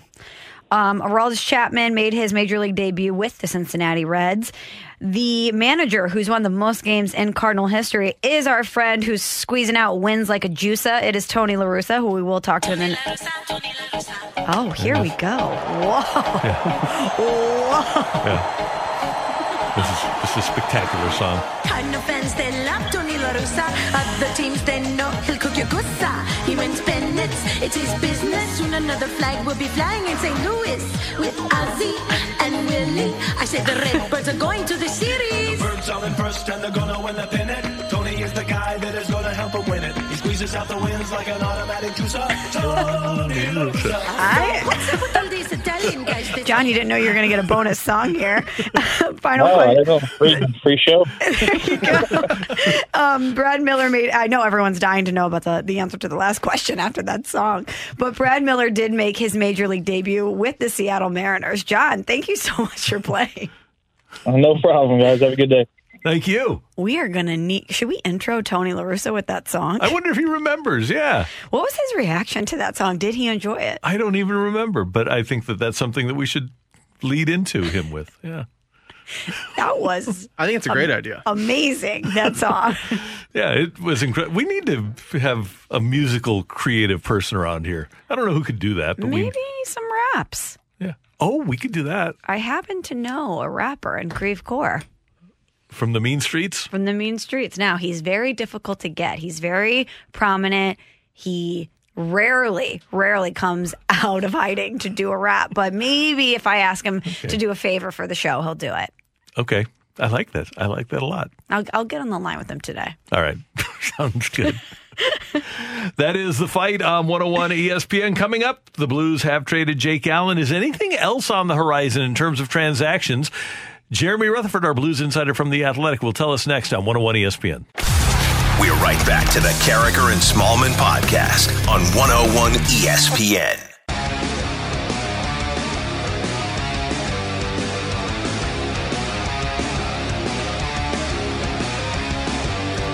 Our buddy Jeremy Rutherford is on the line on the Brown and Crouppen celebrity line. Michelle Smallmon is here. Jeremy and Michelle, do you know why they only put 239 beans in Irish stew? No. Why, Randy? If you put in one more, it would be too farty. Oh my goodness! Thanks for the dad joke, Karraker. I figured a couple of St. Louis people would get that. Wow. Good Yeah. one. Good one. For sure. You're laughing hard, JR. Well, I'm laughing because uh, beans and, and farty. How you doing? Good, doing well. You know, Randy, I've always told you that you're great at the teases. Uh, you know, in the back of my I was joining you pretty soon, coming on to, to talk about the Blues, of course. And and as I pulled into the driveway and you said, coming up next, we're going to talk about Jake Allen, I was like, oh, great. I can't wait to hear this. Oh, shoot. I'm going on. That's me. I forgot for a second. Yeah, you teased me and you got me. Uh, first thing, were you surprised that the Blues were able to move the 4.35 million? No, I don't think so. I think that uh, you know we've been talking about the Blues possibly dealing Jake Allen for a couple of years, guys, and there was just so much term left on that deal the past couple of years, two, three years left, and so I think everybody thought when you got it down to one year, there was a possibility that they could uh, could move that four point three five. And then when you add to it the fact that he had played very, very well the last year and a half or so, two years, you know, I think it was a possibility. Now, the one thing is this goalie market's going to be flooded with a lot of guys available and then also uh, some free agents. And so, you know, this soon, uh, maybe a little bit surprised, uh, but it sounded like Montreal wanted him to be the backup for Carey Price and obviously just had to give up the uh, draft pick. So I'm not really surprised that they were able to unload the contract. JR, how much does this say about the Blues' faith in Jordan Binnington? I think a lot. I think Doug Armstrong said it yesterday when he said, when we think of Jordan Binnington, we think back to the 2019 Jordan Binnington. And while it was just one season, he was absolutely terrific, uh, Michelle, and, and pretty good this year. Not as great as the Stanley Cup season, uh, but I really don't think you can put a lot of stock into that playoff. First of all, you know, I think it's a misconception. A lot of people say he was bad the entire time in Edmonton, and, and those first couple round robin games, the exhibition game, uh, really good. So, uh, sure, you're going to look at the playoffs as when he needs to perform, and he didn't. Uh, but I think that uh, the Blues definitely showed a lot of faith in making this move, saying that Binnington is their guy. JR, when this all happened, I think all of us naturally thought, okay, they're starting the process of clearing space to sign Alex Pietrangelo. Even if Petro would sign for a, a salary commensurate with the other top paid guys on the team, even if he would take seven and a half million a year, it would be a chore for the Blues to get to that level of salary cap space, wouldn't it? Yeah, it definitely would. I mean, you're going to save uh, some with the Jake Allen contract. He made the 4.35 million, but you still bring up Ville Husso counters that by 750,000, so there's 3.6 million in savings there. Uh, but the Blues sitting now with about six and a half million dollars of cap, and still have to sign Vince Dunn as well as Alex Pietrangelo. So you still need to definitely get to eight or nine million uh, to get Pietrangelo in the fold.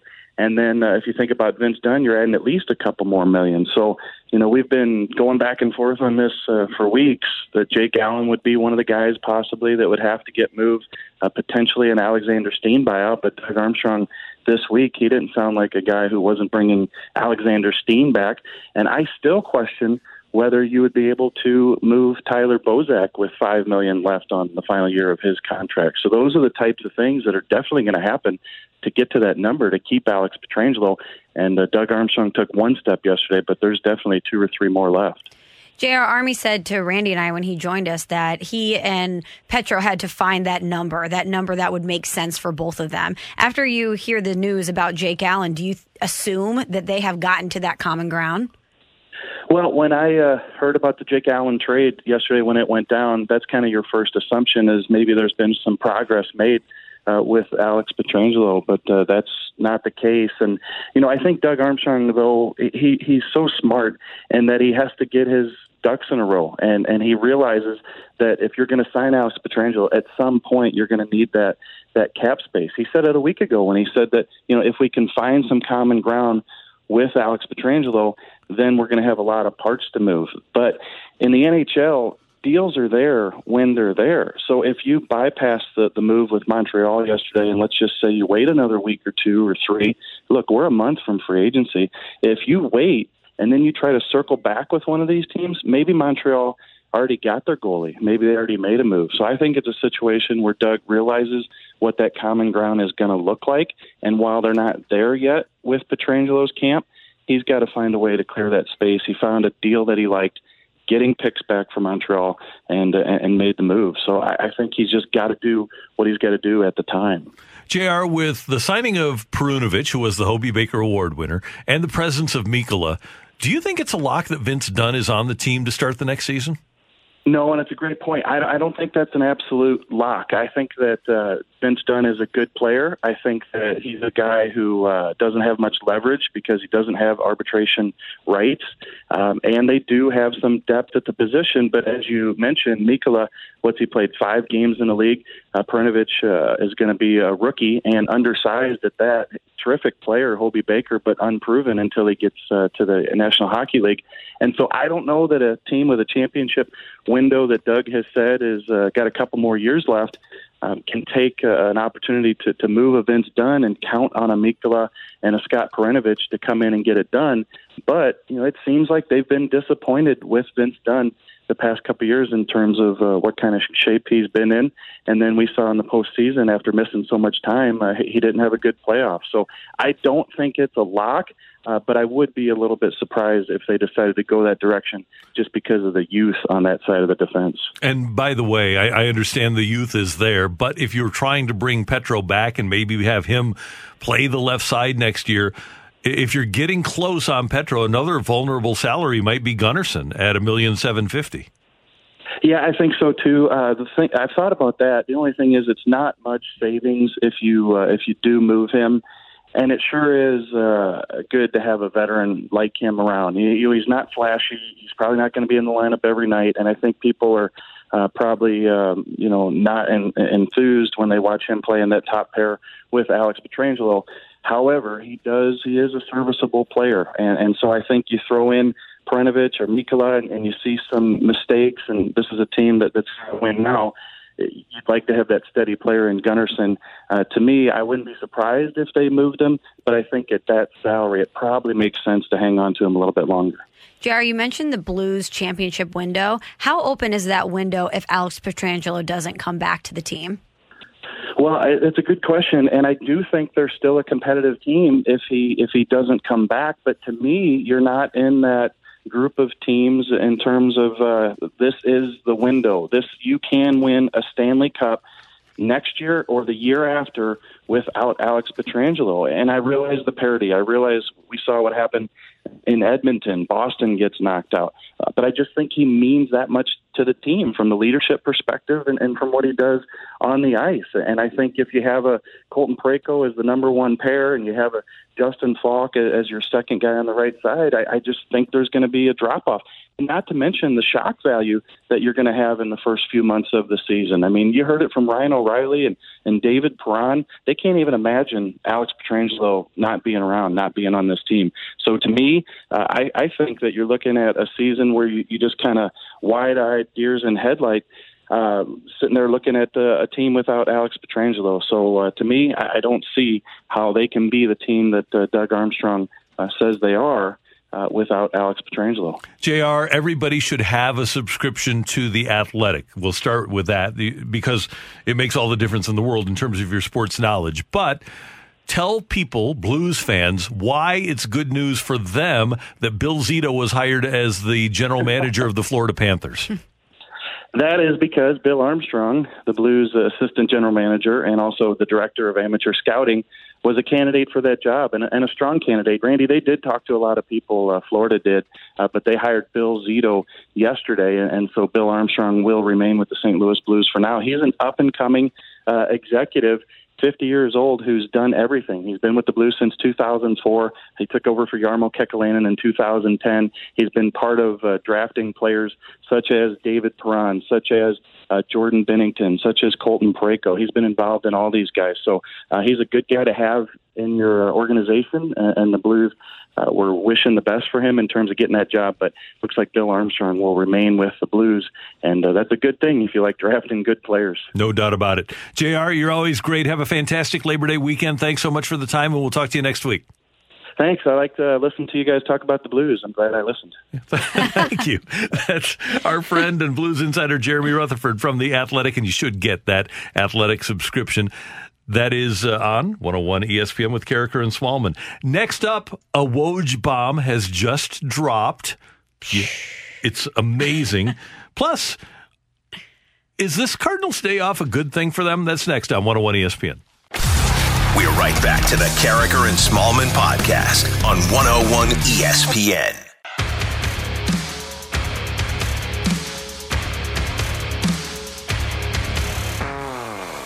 Michelle, the last time the Cardinals had a day off was before they came back from their COVID 19 layoff. That was on the 14th of August. So between the 14th of August through the end of that month, which is 24, 17. For the last 19 days, the Cardinals have played games, and they've actually had three doubleheaders in that span. So they've had 22 games in 19 days. And now they're going to have, fortunately for them, a couple of days off in the foreseeable future today and then next Wednesday.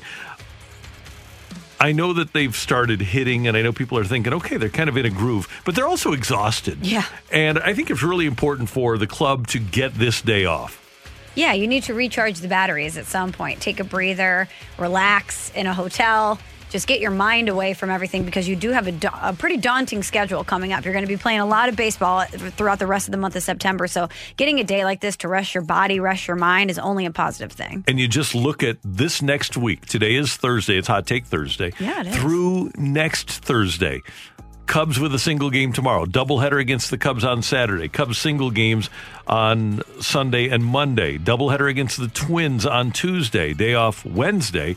Doubleheader against the Tigers on Thursday. So there are a lot of games just coming up in the next week. And these two days off, by the way, next week, that the 9th will be the, the last Cardinal day off of the regular season.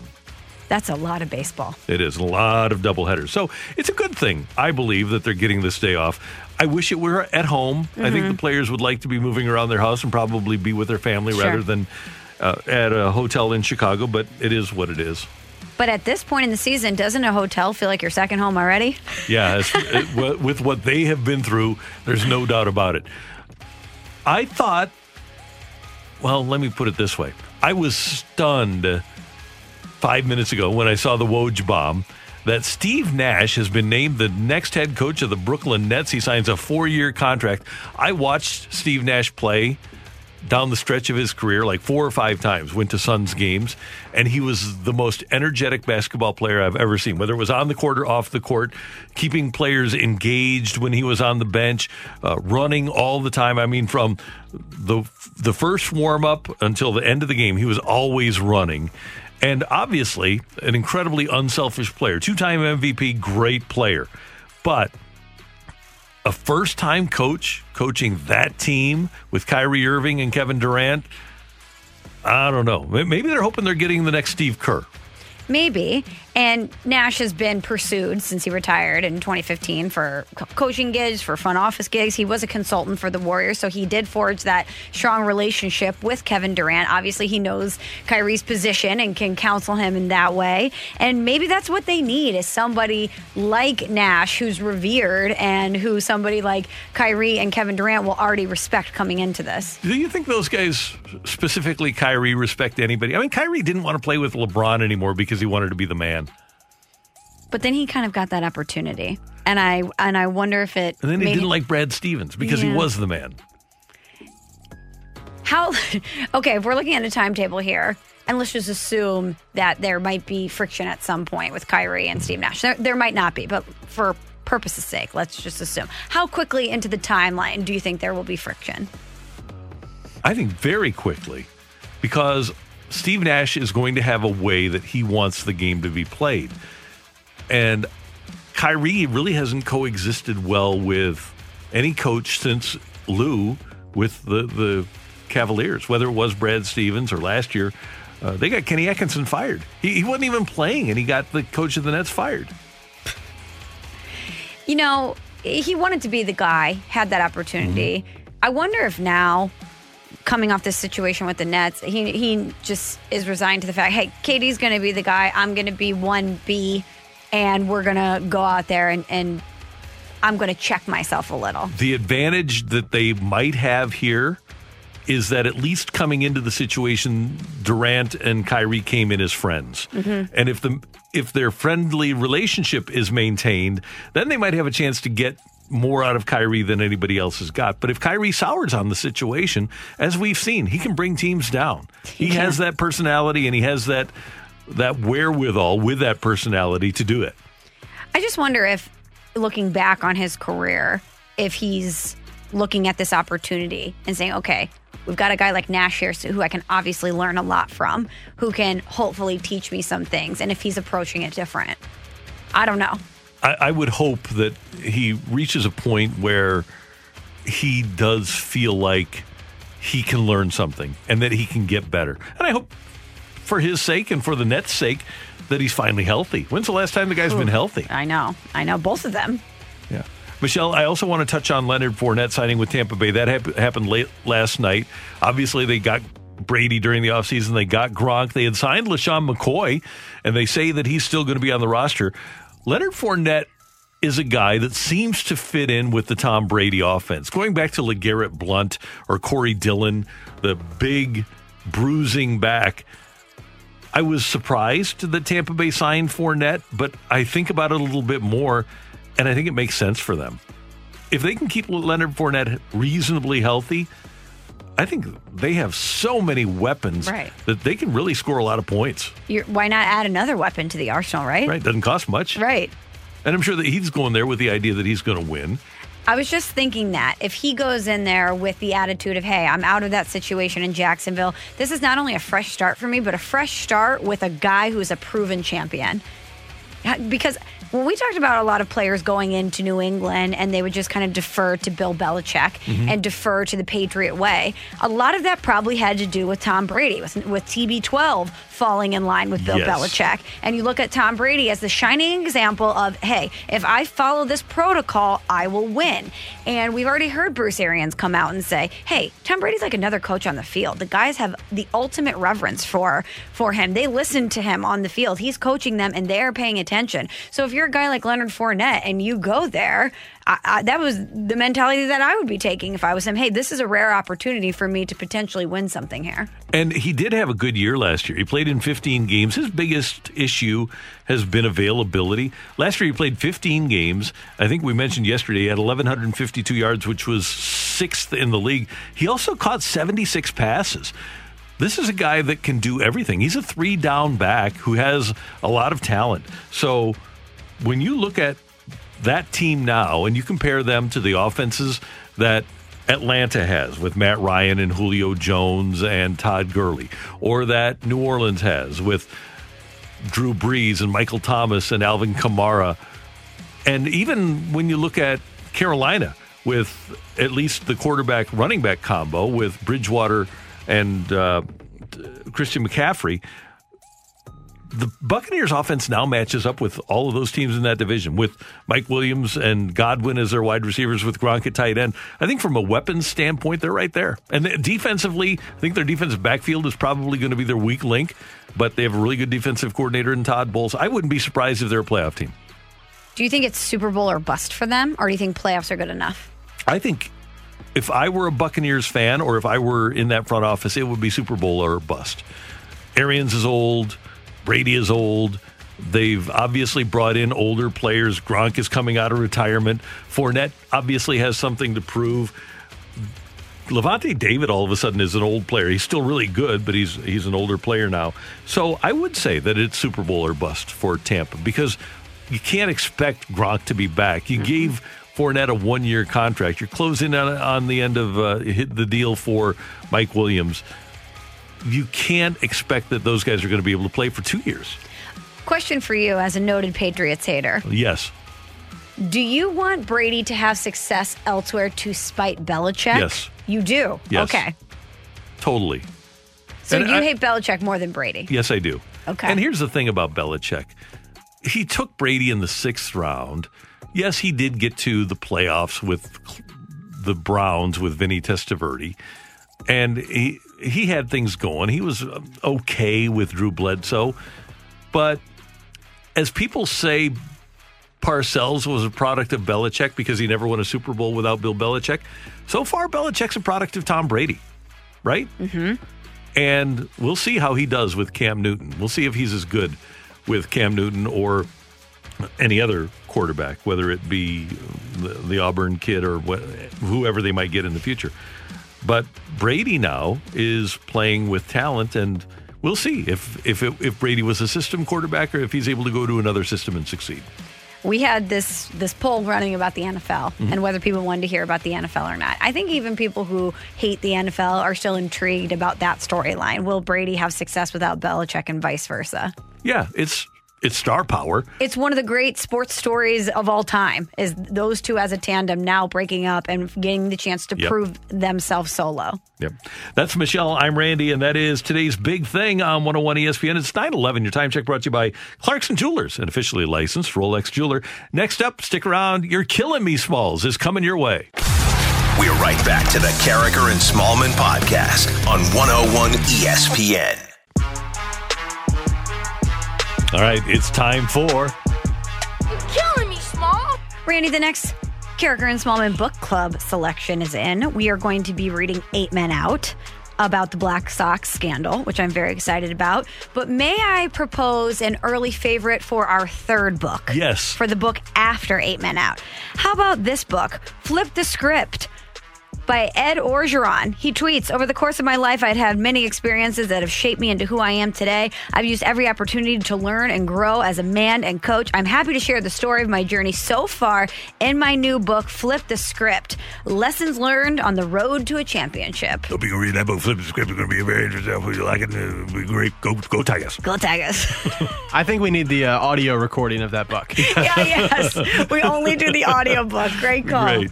But then we would have to it would be one of those things where you read the where you listen to the book and you have to read along as well so that you Yeah. get the, the subtitles with them. But I do want to- that to be the third book, though. I would be very interested in reading that Me book. too. Coach O. O. me, Smalls.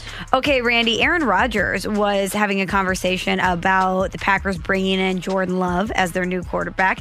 And he was talking to Bleacher Report and said, Hey, I'm not going to have a Brett Favre type situation here. Brett Favre famously didn't want to mentor Aaron Rodgers. He says, Hey, this is not my job. I'm here to be the quarterback to win football games. And Rodgers says he doesn't want to give Jordan Love the cold shoulder. Here's his quote He says, Part of your legacy is how you treat your teammates. I want Jordan to have as great of memories as possible of me being in the quarterback room and having some great laughs and competing. I want kinship, not animosity. That's what I've always tried to do with all my backups. Sounds classy until the backup starts playing. Keyword backup. Yep, exactly. Keyword backup. But I would hope so uh, because obviously Aaron Rodgers could use some good familial relationships, could he not? Randy, Just saying. You had to go there. But here's the other thing is when the 49ers got Steve Young, I think Joe Montana said kind of the same thing until Young Montana got hurt and Young started playing and then he had started hating Steve Young and he wasn't the mentor anymore. There are some guys that are great at it. Kurt was great with both Bulger and Eli Manning. Some guys understand that they're not going to have the job forever. Forever. Favre was not good with, uh, obviously, with Rodgers.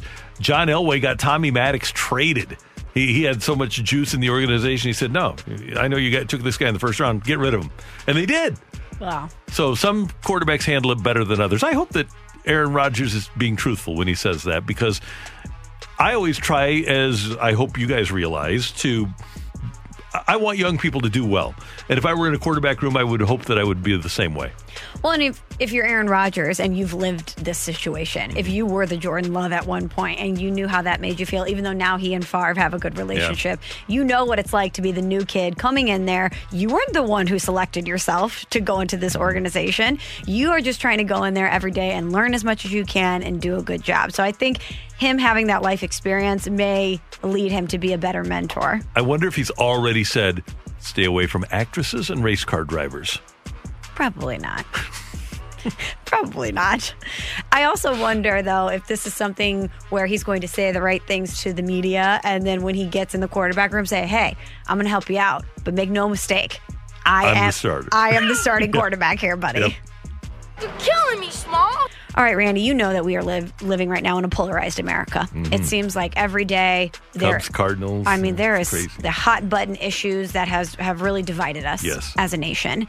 And a Nebraska man, Randy, in Lincoln, Nebraska, went to a city council meeting to talk about a very important issue that he thinks America is facing right now. This is Andrew Christensen addressing the city council, Randy, in Lincoln, Nebraska, about a tough, tough topic in America. I promise I won't take up too much of your time here. My name is Andrew Christensen. Uh, I live at 1212 Twin Ridge Road. Lincoln has the opportunity to be a social leader in this country. We have been casually ignoring a problem that has gotten so out of control that our children are throwing around names and words without even understanding their true meaning and treating things as, as though they're normal. I go into nice family restaurants and I see people throwing this name around and pretending as though everything is just fine. I'm talking about boneless chicken wings. I propose that we as a city remove the. Excuse me, I'm trying to. Yeah. Excuse me. Come on. I propose that we as a city remove the name boneless wings from our menus and from our hearts. Here's our reasons why. Number one, nothing about boneless chicken wings actually come from the wing of a chicken. We would be disgusted if a butcher was mislabeling their cuts of meats, but then we go around and pretending as though the breast of the chicken is its wing. Number two, boneless chicken wings are just chicken tenders, which are already boneless. I don't go to order boneless tacos. I don't go and order boneless club sandwiches. I don't ask for boneless auto repair. It's just what's expected. And then number three, we need to raise our children better. Our children are raised being afraid of having bones attached to their meat. That's where meat comes from. It grows on bones. We need to teach them that the wing of a chicken is from a chicken and it's delicious. I propose that we rename boneless wings in the city of Lincoln. We can call them buffalo style chicken tenders. We can call them wet tenders. We can call them saucy nugs or trash. We can take these steps and show the country that where we stand and that we understand that we've been living a lie for far too long. And we know it because we feel it in our bones. Mr. Christensen has hit a nerve with me because I find boneless wings to be delicious. And I have no trouble with me or my kids. My son Patrick orders on a regular basis boneless wings. There is a difference between a chicken tender and a chicken, a boneless wing. A boneless wing is shaped like a wing. A tender is just a flat piece of chicken meat. A wing, a boneless wing is smaller. It's obviously a wing. And clearly, people have worked very hard to remove these bones from wings. It's no different, Michelle, than my boneless ribeye. All right, I can buy a ribeye that has no bones. It's not mm-hmm. fake, it's a real ribeye, but the bone has been removed. So, all due respect to Mr. Christensen, I think he's raising his kids the wrong way by having them avoid the reality of the bo- delicious boneless wing. But to his point, though, Randy, if the bone is removed, isn't it just essentially a tender, even if it's shaped differently? I loved his point about I don't go to a place and say, hey, I want boneless tacos. If the bone is removed, the chicken is different. It's not a wing anymore. It was a wing previously, though. In a previous iteration, it was a wing, and they've just decided to remove the bone, like just like with the ribeye. You can have things that don't have bones. That's the people they they know. We'll we've got bone experts that are tuned in. Whoa, Randy. We do. Uh, well, and and wing experts, right? So they can tell us exactly what the situation is here. But to to accuse any community, Lincoln, Nebraska, St. Louis, Missouri, Dubuque, Iowa, it doesn't matter, to accuse any community of not raising their children well because they have a real thing in boneless wings. And by the way, who is he to say boneless wings are trash? I think that that person is wrong for America. I think it's a version of wings. How we have buffalo, there are trash wings. It's the seasoning. It's the way you Oh, mix okay. it. He's- yeah, I don't think he was being disrespectful. I think he was just identifying uh, a flavor. Okay, that wings. makes sense because Yeah. he did say they were delicious. I'm fine with the term boneless wings. I'm not going to get fired up about this. I guess I just did. But Randy, the wings aren't on the wing of a chicken. It's it's the chicken breast that's cut up into pieces to resemble a wing. It's not actually a wing. Therefore, you're even misidentifying it as Ander let us know. So then we shouldn't have wings at all, is what you're telling me. yeah, you should just call them chicken tenders because that's what it is. He What if they have bones? Because uh, Anatomically correct here about the, the piece of the chicken that we are eating. So what you're saying is there should be no more chicken wings. So that statistic that we eat 5 billion wings on Super Bowl Sunday should just be thrown out the window. That we're eating 10 billion chicken tenders. Yes, correct. He is just letting you know, hey, America, wake up. Boneless chicken wings are a lie. You've been living a lie. This is not a wing. And if the bone is removed, it's just a tender. You're eating a tender. All right, so you slice up a chicken breast. Delicious again. you put it in buffalo sauce. Is that sliced chicken breast or is it a chicken tender?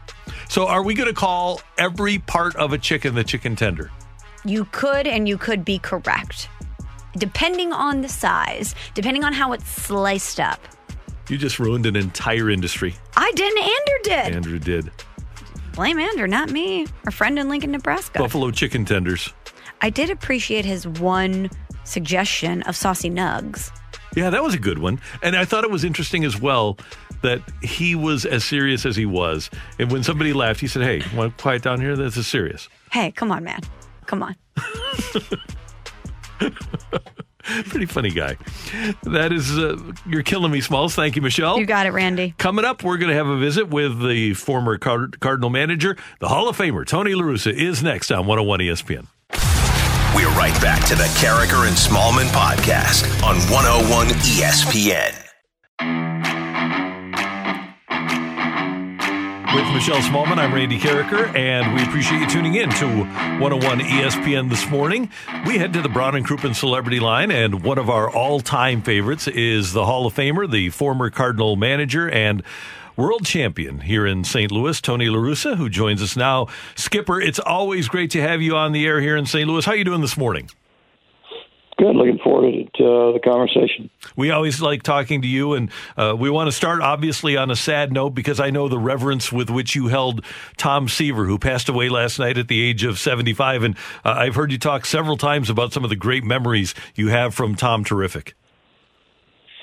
Well, anybody that uh, became a member of Tom team, you know, it was a teammate, was very, very fortunate because you had a personal association. You could actually see it instead of read about it or watch it from the other side. And had two great years, uh, all of us with the White Sox in '84 and '85 with him. He was, uh, I don't know how you could improve. He was just an amazing man and uh, and and professional pitcher. Well said, Tony. Um, Randy and I recently started a book club, and the first book that we read was Three Nights in August, the Buzz Bissinger book that chronicled the 2003 Cardinals. And the access that that book provided was amazing. And we want to ask you a couple questions about it. But the first thing for me was from a fan's perspective, from a viewer's perspective, we know that managing a baseball team is a tough task, but getting that peek behind the curtain and seeing just how all consuming the cycle of it was for you. It's not just a day to day thing or game to game thing. It's pitch by pitch, it's minute by minute. And even after the game's over, after your media obligations are, are over, Buzz talks about how you would be walking the streets sometimes at 3 a.m. in Chicago, agonizing over a decision. And it just seems like something that for most people would take a physical or an emotional toll. So, what was it like for you to have to be like that, to have your foot on the gas for 30 plus years as a manager? Uh, well, I think that you that you're only going to be able to last beyond your first year if if you get totally consumed by it. I mean, uh, I was always taught the responsibility if you became a manager of a baseball team, major league baseball team. You think about who you're responsible to. You're, you know, the, fans in the organization, uh, the organization itself. You know, the owner in the front office that gave you the job, and then uh, the players. I mean, it's even player development. I mean, they're they're looking to the big league team to to set a certain example about the way you compete, and and over the years, each each team. So I mean, that responsibility I think it had a lot to do with how I was raised by my mom and dad, and you know, my, I had one sister. Uh, it just required that that you give it your best effort, otherwise you couldn't look in the mirror.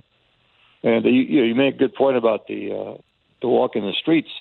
Uh, probably one of the, my favorite uh, memories of the book coming out was the number of times coaches uh, contacted me and told me that that echoed what they would go through. In fact, you know, Bill Parcells one time told me that after a game in the NFL, he would very often go to the shores there of the uh, of the Atlantic, you know, near New Jersey, where he lived, and you know, just look at the uh, sit on the shore, wait till the sunlight, and he's reviewing the game that was just played. So, uh, you know, Bud. By the way, make sure I say, you know, Bud Buzz did a great job. He's just a terrific writer, and uh, the way he brought stuff to life there, I, I, I was amazed at. Just because I just talked to him, and he, he pulled it all together. Did you make sure you were always in good neighborhoods when you were walking the streets? Not really. Tony might have been in danger at some point. well, I, I thought I didn't know what I can't remember if it was in the book or not, but that I did have one memorable uh, scare in, in one city that I don't want to mention when I made a detour because I was just consumed because I had messed up pitching to a, uh, a great pinch hitter with an open base, and uh, he signaled to win the game, and, and so I, I just took personal responsibility for that loss, and, and I remember as soon as I finished with the press, I, I took off my clothes, a, uniform, I just couldn't wait to get out of there. I didn't even shower. I walked out, and you know, a lot of people were around, and I wanted to avoid them, and I made a a turn, and next thing I know, I was in a bad neighborhood. I thought, oh, this is this bad night's going to get worse. Oh my, scary stuff. Hey Tony, one of the anecdotes that really struck Michelle and I, and, and, I read the book when it came out, and here we are 14 years later, but it was a conversation that you had with Mike Matheny when you saw him holding hands with his wife Kristen, and uh, you told him just before you held hands, you had that lost look because of something you did on the field, getting too hard on yourself. I made enormous mistakes with my wife and my kids, and now I have terrific regrets, and it's too late to do much about it. And obviously, you've had a, an opportunity to spend more time with your family since you retired. But my, my question is this Did the winning help offset some of those regrets?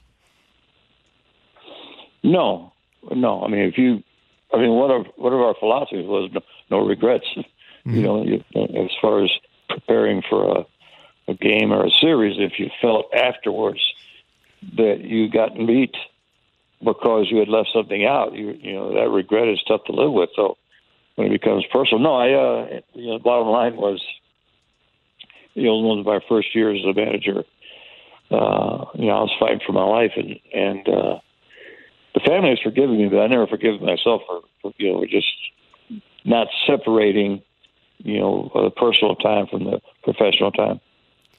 Tony, another thing that struck me was how you talked about how player priorities had shifted throughout the years that you managed. And when the book was written in 2003, one of the things you mentioned was that for some players, winning was often third or fourth on their list of priorities behind personal accolades or contracts or things like that. So for someone like you, who is managing a team and you're putting 100% in day in and day out, and you see other players that are doing that, but then you have some potential big contract guys who winning isn't as important to them. How did you balance that? Well, I, I, I I'm, I'm, I'm not sure. I, one thing I tried to do was not balance it. I didn't. Well, I mean, I guess that's a good word. The sense that you understood that they were under personal pressure, you know, to get the most out of their career, because they had a family that they had to take care of. But the uh, the challenge was, and by the way, still is, that the frame of mind has to be that you know you're part of a team, and the success of the team will help dictate how much fame and fortune you get. So if if you're just about selfish, you know you, can't play here because you know the game. A, a great example is a, a, a position player has to understand how to play that scoreboard because he may lead off an inning. What's his responsibility? Get the rally started, right? Next time he comes up, he may have the bases loaded. What's his responsibility? Drive and run. So, you know, you have to you have to play the game according to what the scoreboard says your team needs. And biggest challenge was just because of the time that I came into managing, where all of a sudden they were free agency and guaranteed contracts, and you know, the media started really. I mean, '79. That's when ESPN started. The players would get distracted, and you had to fight through that. You have to fight through it today, and and and make sure that their priorities are in order. And the biggest way to explain it is, the better we do as a team, the better you do as a as a as a as a person uh, taking care of your family. So you better hope the team is good. You better contribute to them being a, a, a successful. Nobody would doubt for a second that a 50 year old Tony La Russa, if you were managing today, you would win. There's no doubt. And you would be stimulated and you would have fun. But because of the way front offices seem to be now with Moneyball and with the analytics and with providing a, a lot of information, they get upset when managers don't accept their information from front offices. How would you handle managing a team the way baseball is right now? Well, that's a great question, Randy, because I think that's really the issue today. Um, you got to you got to make sure you understand it from the first day of managing to the end. We had a staff that devoured information. I mean, we were famous for trying to get as much information as possible. So we would not stiff arm today's information. Uh, what you want to do, though, is you want to balance it because the problem is, and I think this is too often the case, is that the the the metrics guys, you know, they live with those percentages and they don't understand just how dynamic the game is once you start playing it.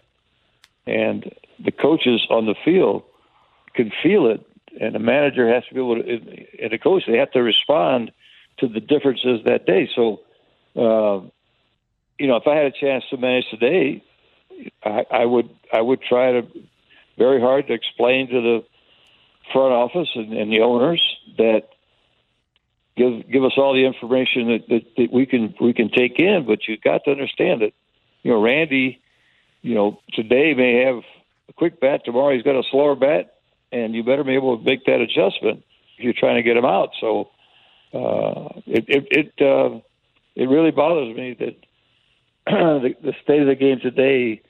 Uh, actually, this is an interesting point because it was made, pointed out to me that it's a reverse of what you think.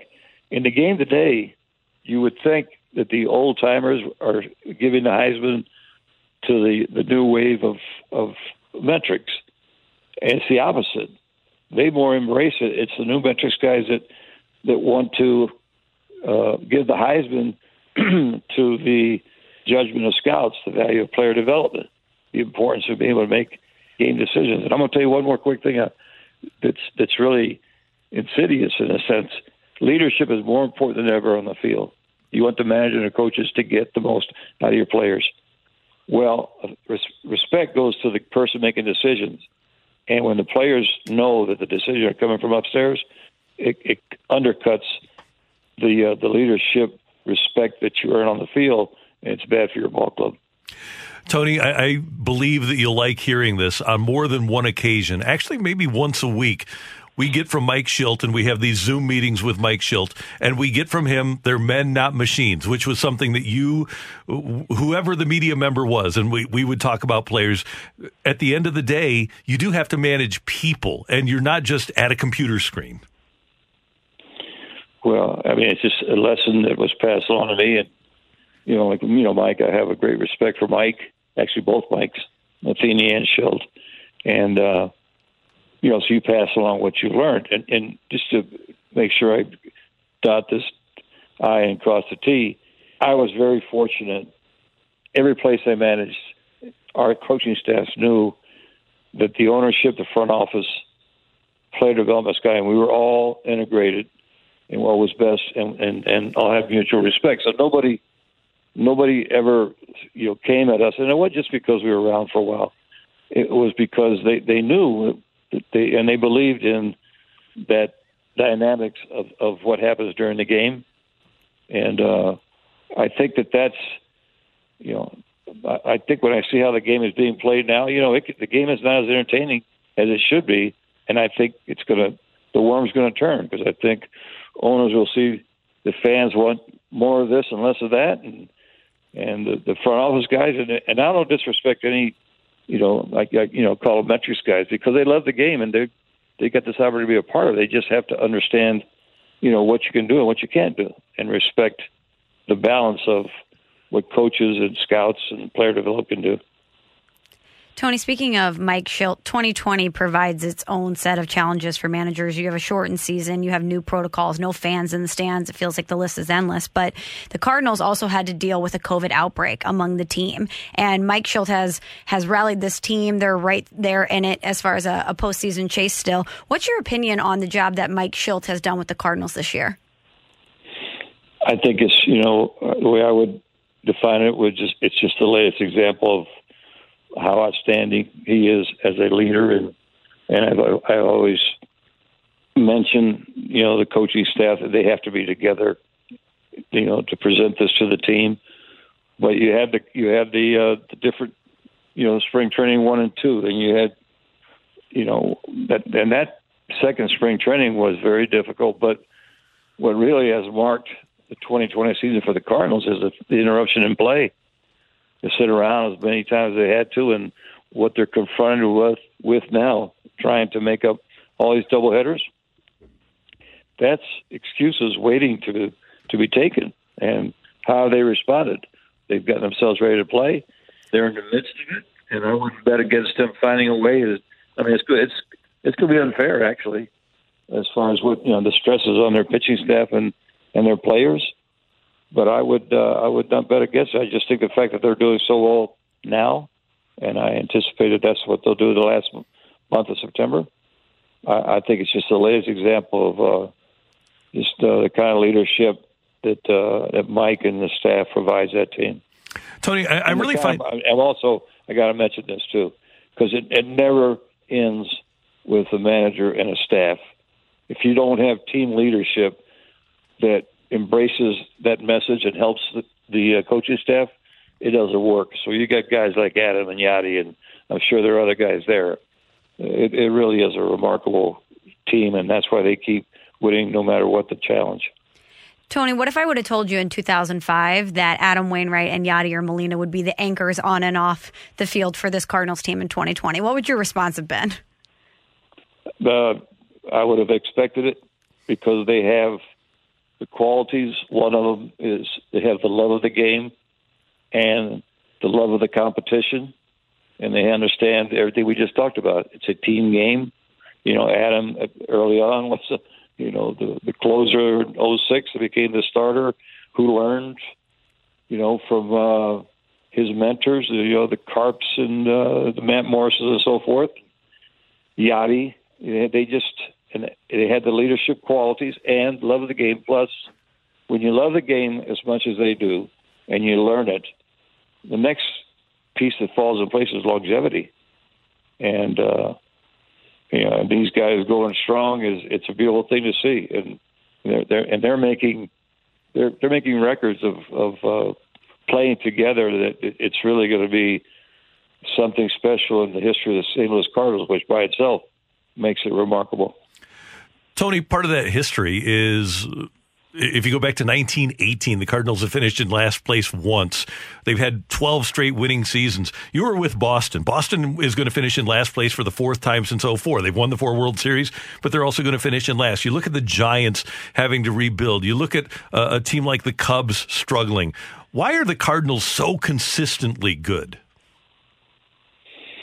That's a great question. I, I just, um, I think that, from my experience, you know, the ownership, the DeWitt ownership was was, uh, exactly the right one to come in behind the Busch family. Uh, but I remember from day one, I, I, I regress to one step. You know, when I was a kid, I grew up in Tampa, which my dad would take me on Sunday sometimes to St. Pete to watch the Yankees in St. Louis Uh, or Tampa, we watched Cincinnati White Sox. And then I got into the pros, and then I was a manager in '82, five, and seven. I came to St. Louis for those World Series, just as you know, what, because the teams I was managing for, we wanted to represent sportsmanship. And I saw for myself, walk into the ballpark, how how excited and happy the fans were. So when I joined in '96, and and two great Cardinals like Mike Shannon and Jack Buck pulled me aside, and they wanted to make sure that I understood what the responsibility was. Uh, and I think what you know, I'm trying to describe is that forever, when you get in that uniform, you feel the tradition and you feel the obligation to carry it forward. You know, it's it's like somebody once told me, and I have embraced it. You know, it's a tangible, intangible, and don't ever ever under, underestimate the strength of walking in that clubhouse, putting on that uniform, performing in front of that passionate fans fan base, and what that does to lift uh, your performance. So uh, it's a very unique equation there. You know, formula they got, and uh, everybody that, that, that's worked in there. If you know, uh, had the great good fortune to work with Walt Jocketty, and then towards the end with with uh, John Mozeliak, and uh, they all feel it, and you feel it in the minor leagues, and, and that's the way I would explain it.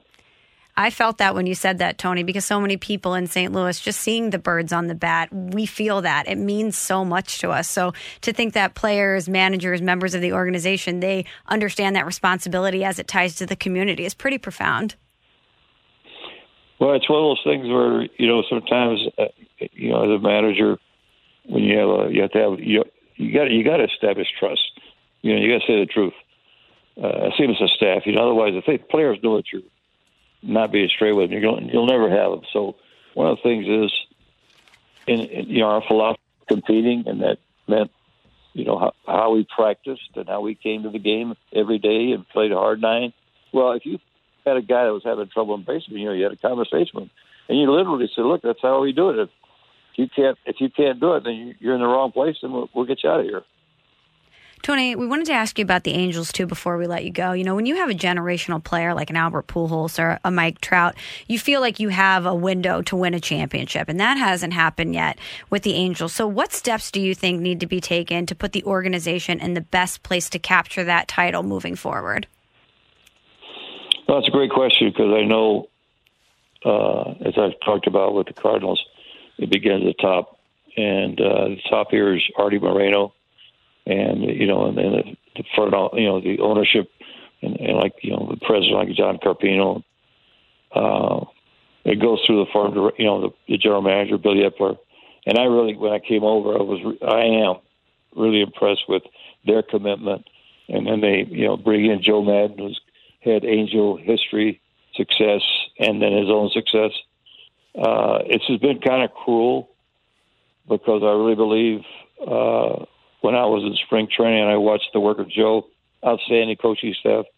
I think they were really hitting the right uh, tone with pull that team together and and make you know understanding what it was to compete as a team and do all the fundamental things to get ready. Now they got you know about two weeks left to polish it off for opening day, and it's and it ends. And uh, you go to spring training too, and, and now it's totally disrupted. You it's hard to get guys together because everybody's separated their little little groups because of the distancing. Yeah, I, I sound like I'm making an excuse. I'm trying to explain because when I say cruel, the team, you know, we've got into this, you know, into now, and you know, we're, our record is atrocious, and and it's uh, you know, it'll take a miracle for us to get to September. So everybody's feeling it. Everybody's, I think, embarrassed by it. But uh, one of the one of the the strongest motivators was you look at number 27 there and you feel the obligation as a teammate uh, or anybody in the organization to I know it's a team game, but you know Mike Trout deserves to have October baseball so people that are just casual fans can see his greatness. And uh, you know, I I just think that you know we'll just do the best we can from here to the end and learn as much as possible, and then when you turn the page to 2021, uh, you know, I just feel confident they got the right people in place to to you know make all that happen. Tony, a couple more quick things. Do you have much interaction with Albert? Are you down in the clubhouse? Do you get to talk to Albert much? Yeah, fortunately, I'm a tier two guy. Yeah, so like you know, I show up there and I go on the field, and uh, Joe and the coaches could not have done more to feel at home. I mean, I attended a bunch of meetings and have conversations with them. So yeah, yesterday, for example, I, uh, um, you know, we had an off day Tuesday after losing Monday. Albert made the last out. I think I told somebody, uh, I think I told Jim Leyland last night when I talked to him. Albert's greatness has not changed because Albert made there was two guys on base in the ninth inning, and uh, he had a chance base hit to tie it, extra base hit to win it, and he got a pitch and he popped it up. And uh, you know where I was, where I was, I could see it. Jim said, "You know, Albert had a good pitch. He was watching on TV." I saw him yesterday. First thing he says, "I messed up.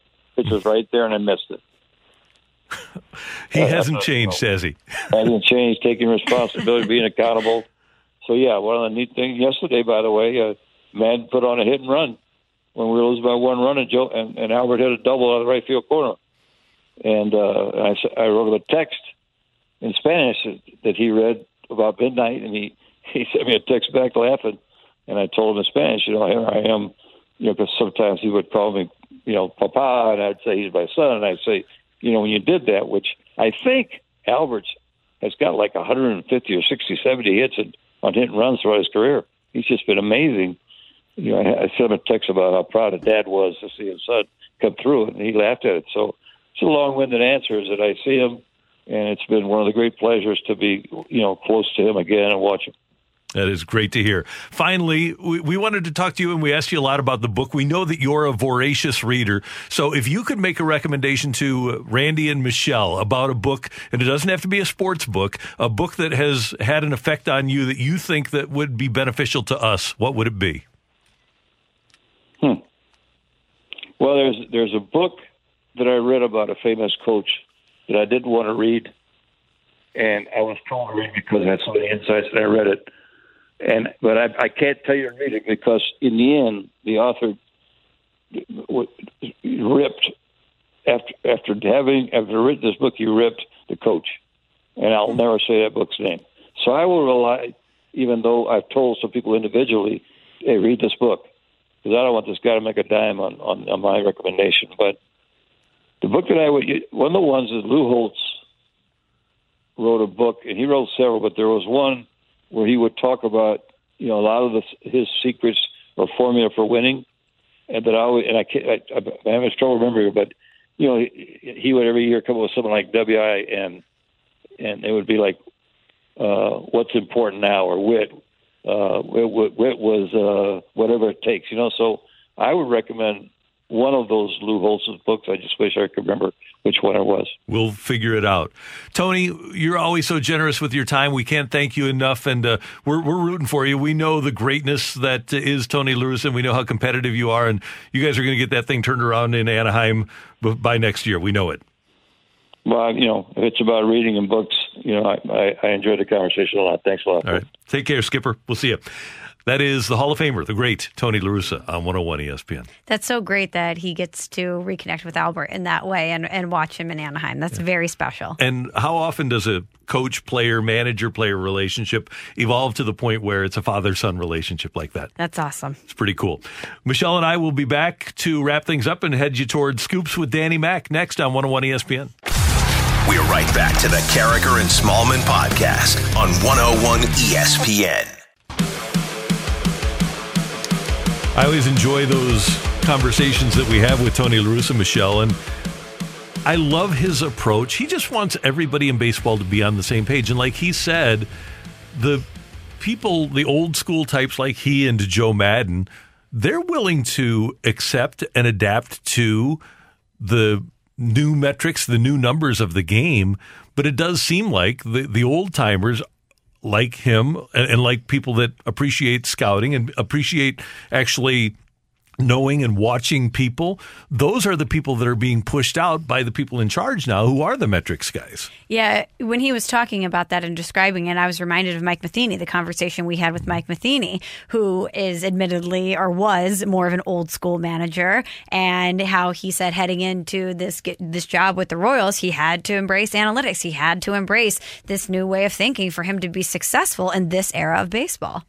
And Tony obviously is in a great spot because Maddon is along the same lines. Billy Eppler is certainly analytically inclined, but is willing to look old school as well. And when you look at that club, they need physical talent in the pitching staff. They, they've got some guys. Dylan Bundy is their number one starter. They've got some guys that have ability, but it seems like they've kind of gone overboard at times with the analytics there, and they just need and, and they've had some bad luck. Obviously, Tyler Skaggs dying last Yeah. year hurt them, but that's the sort of organization with the guys that they have.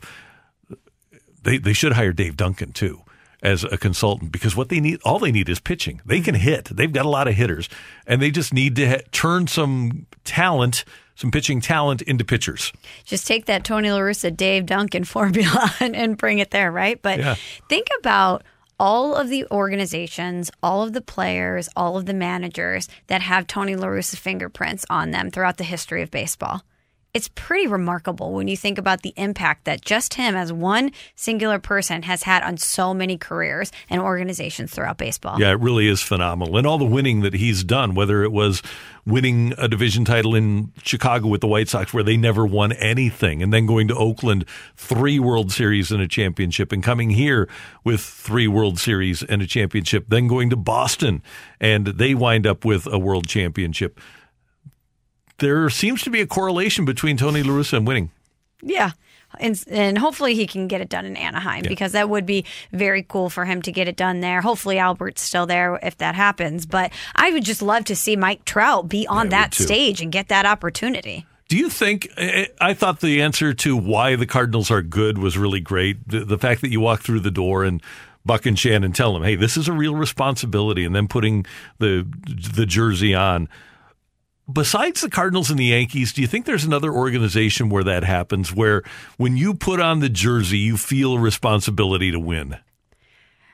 Maybe before 2016, the Cubs, and not a responsibility, but the pressure, Pressure, to win, yeah. that might be different.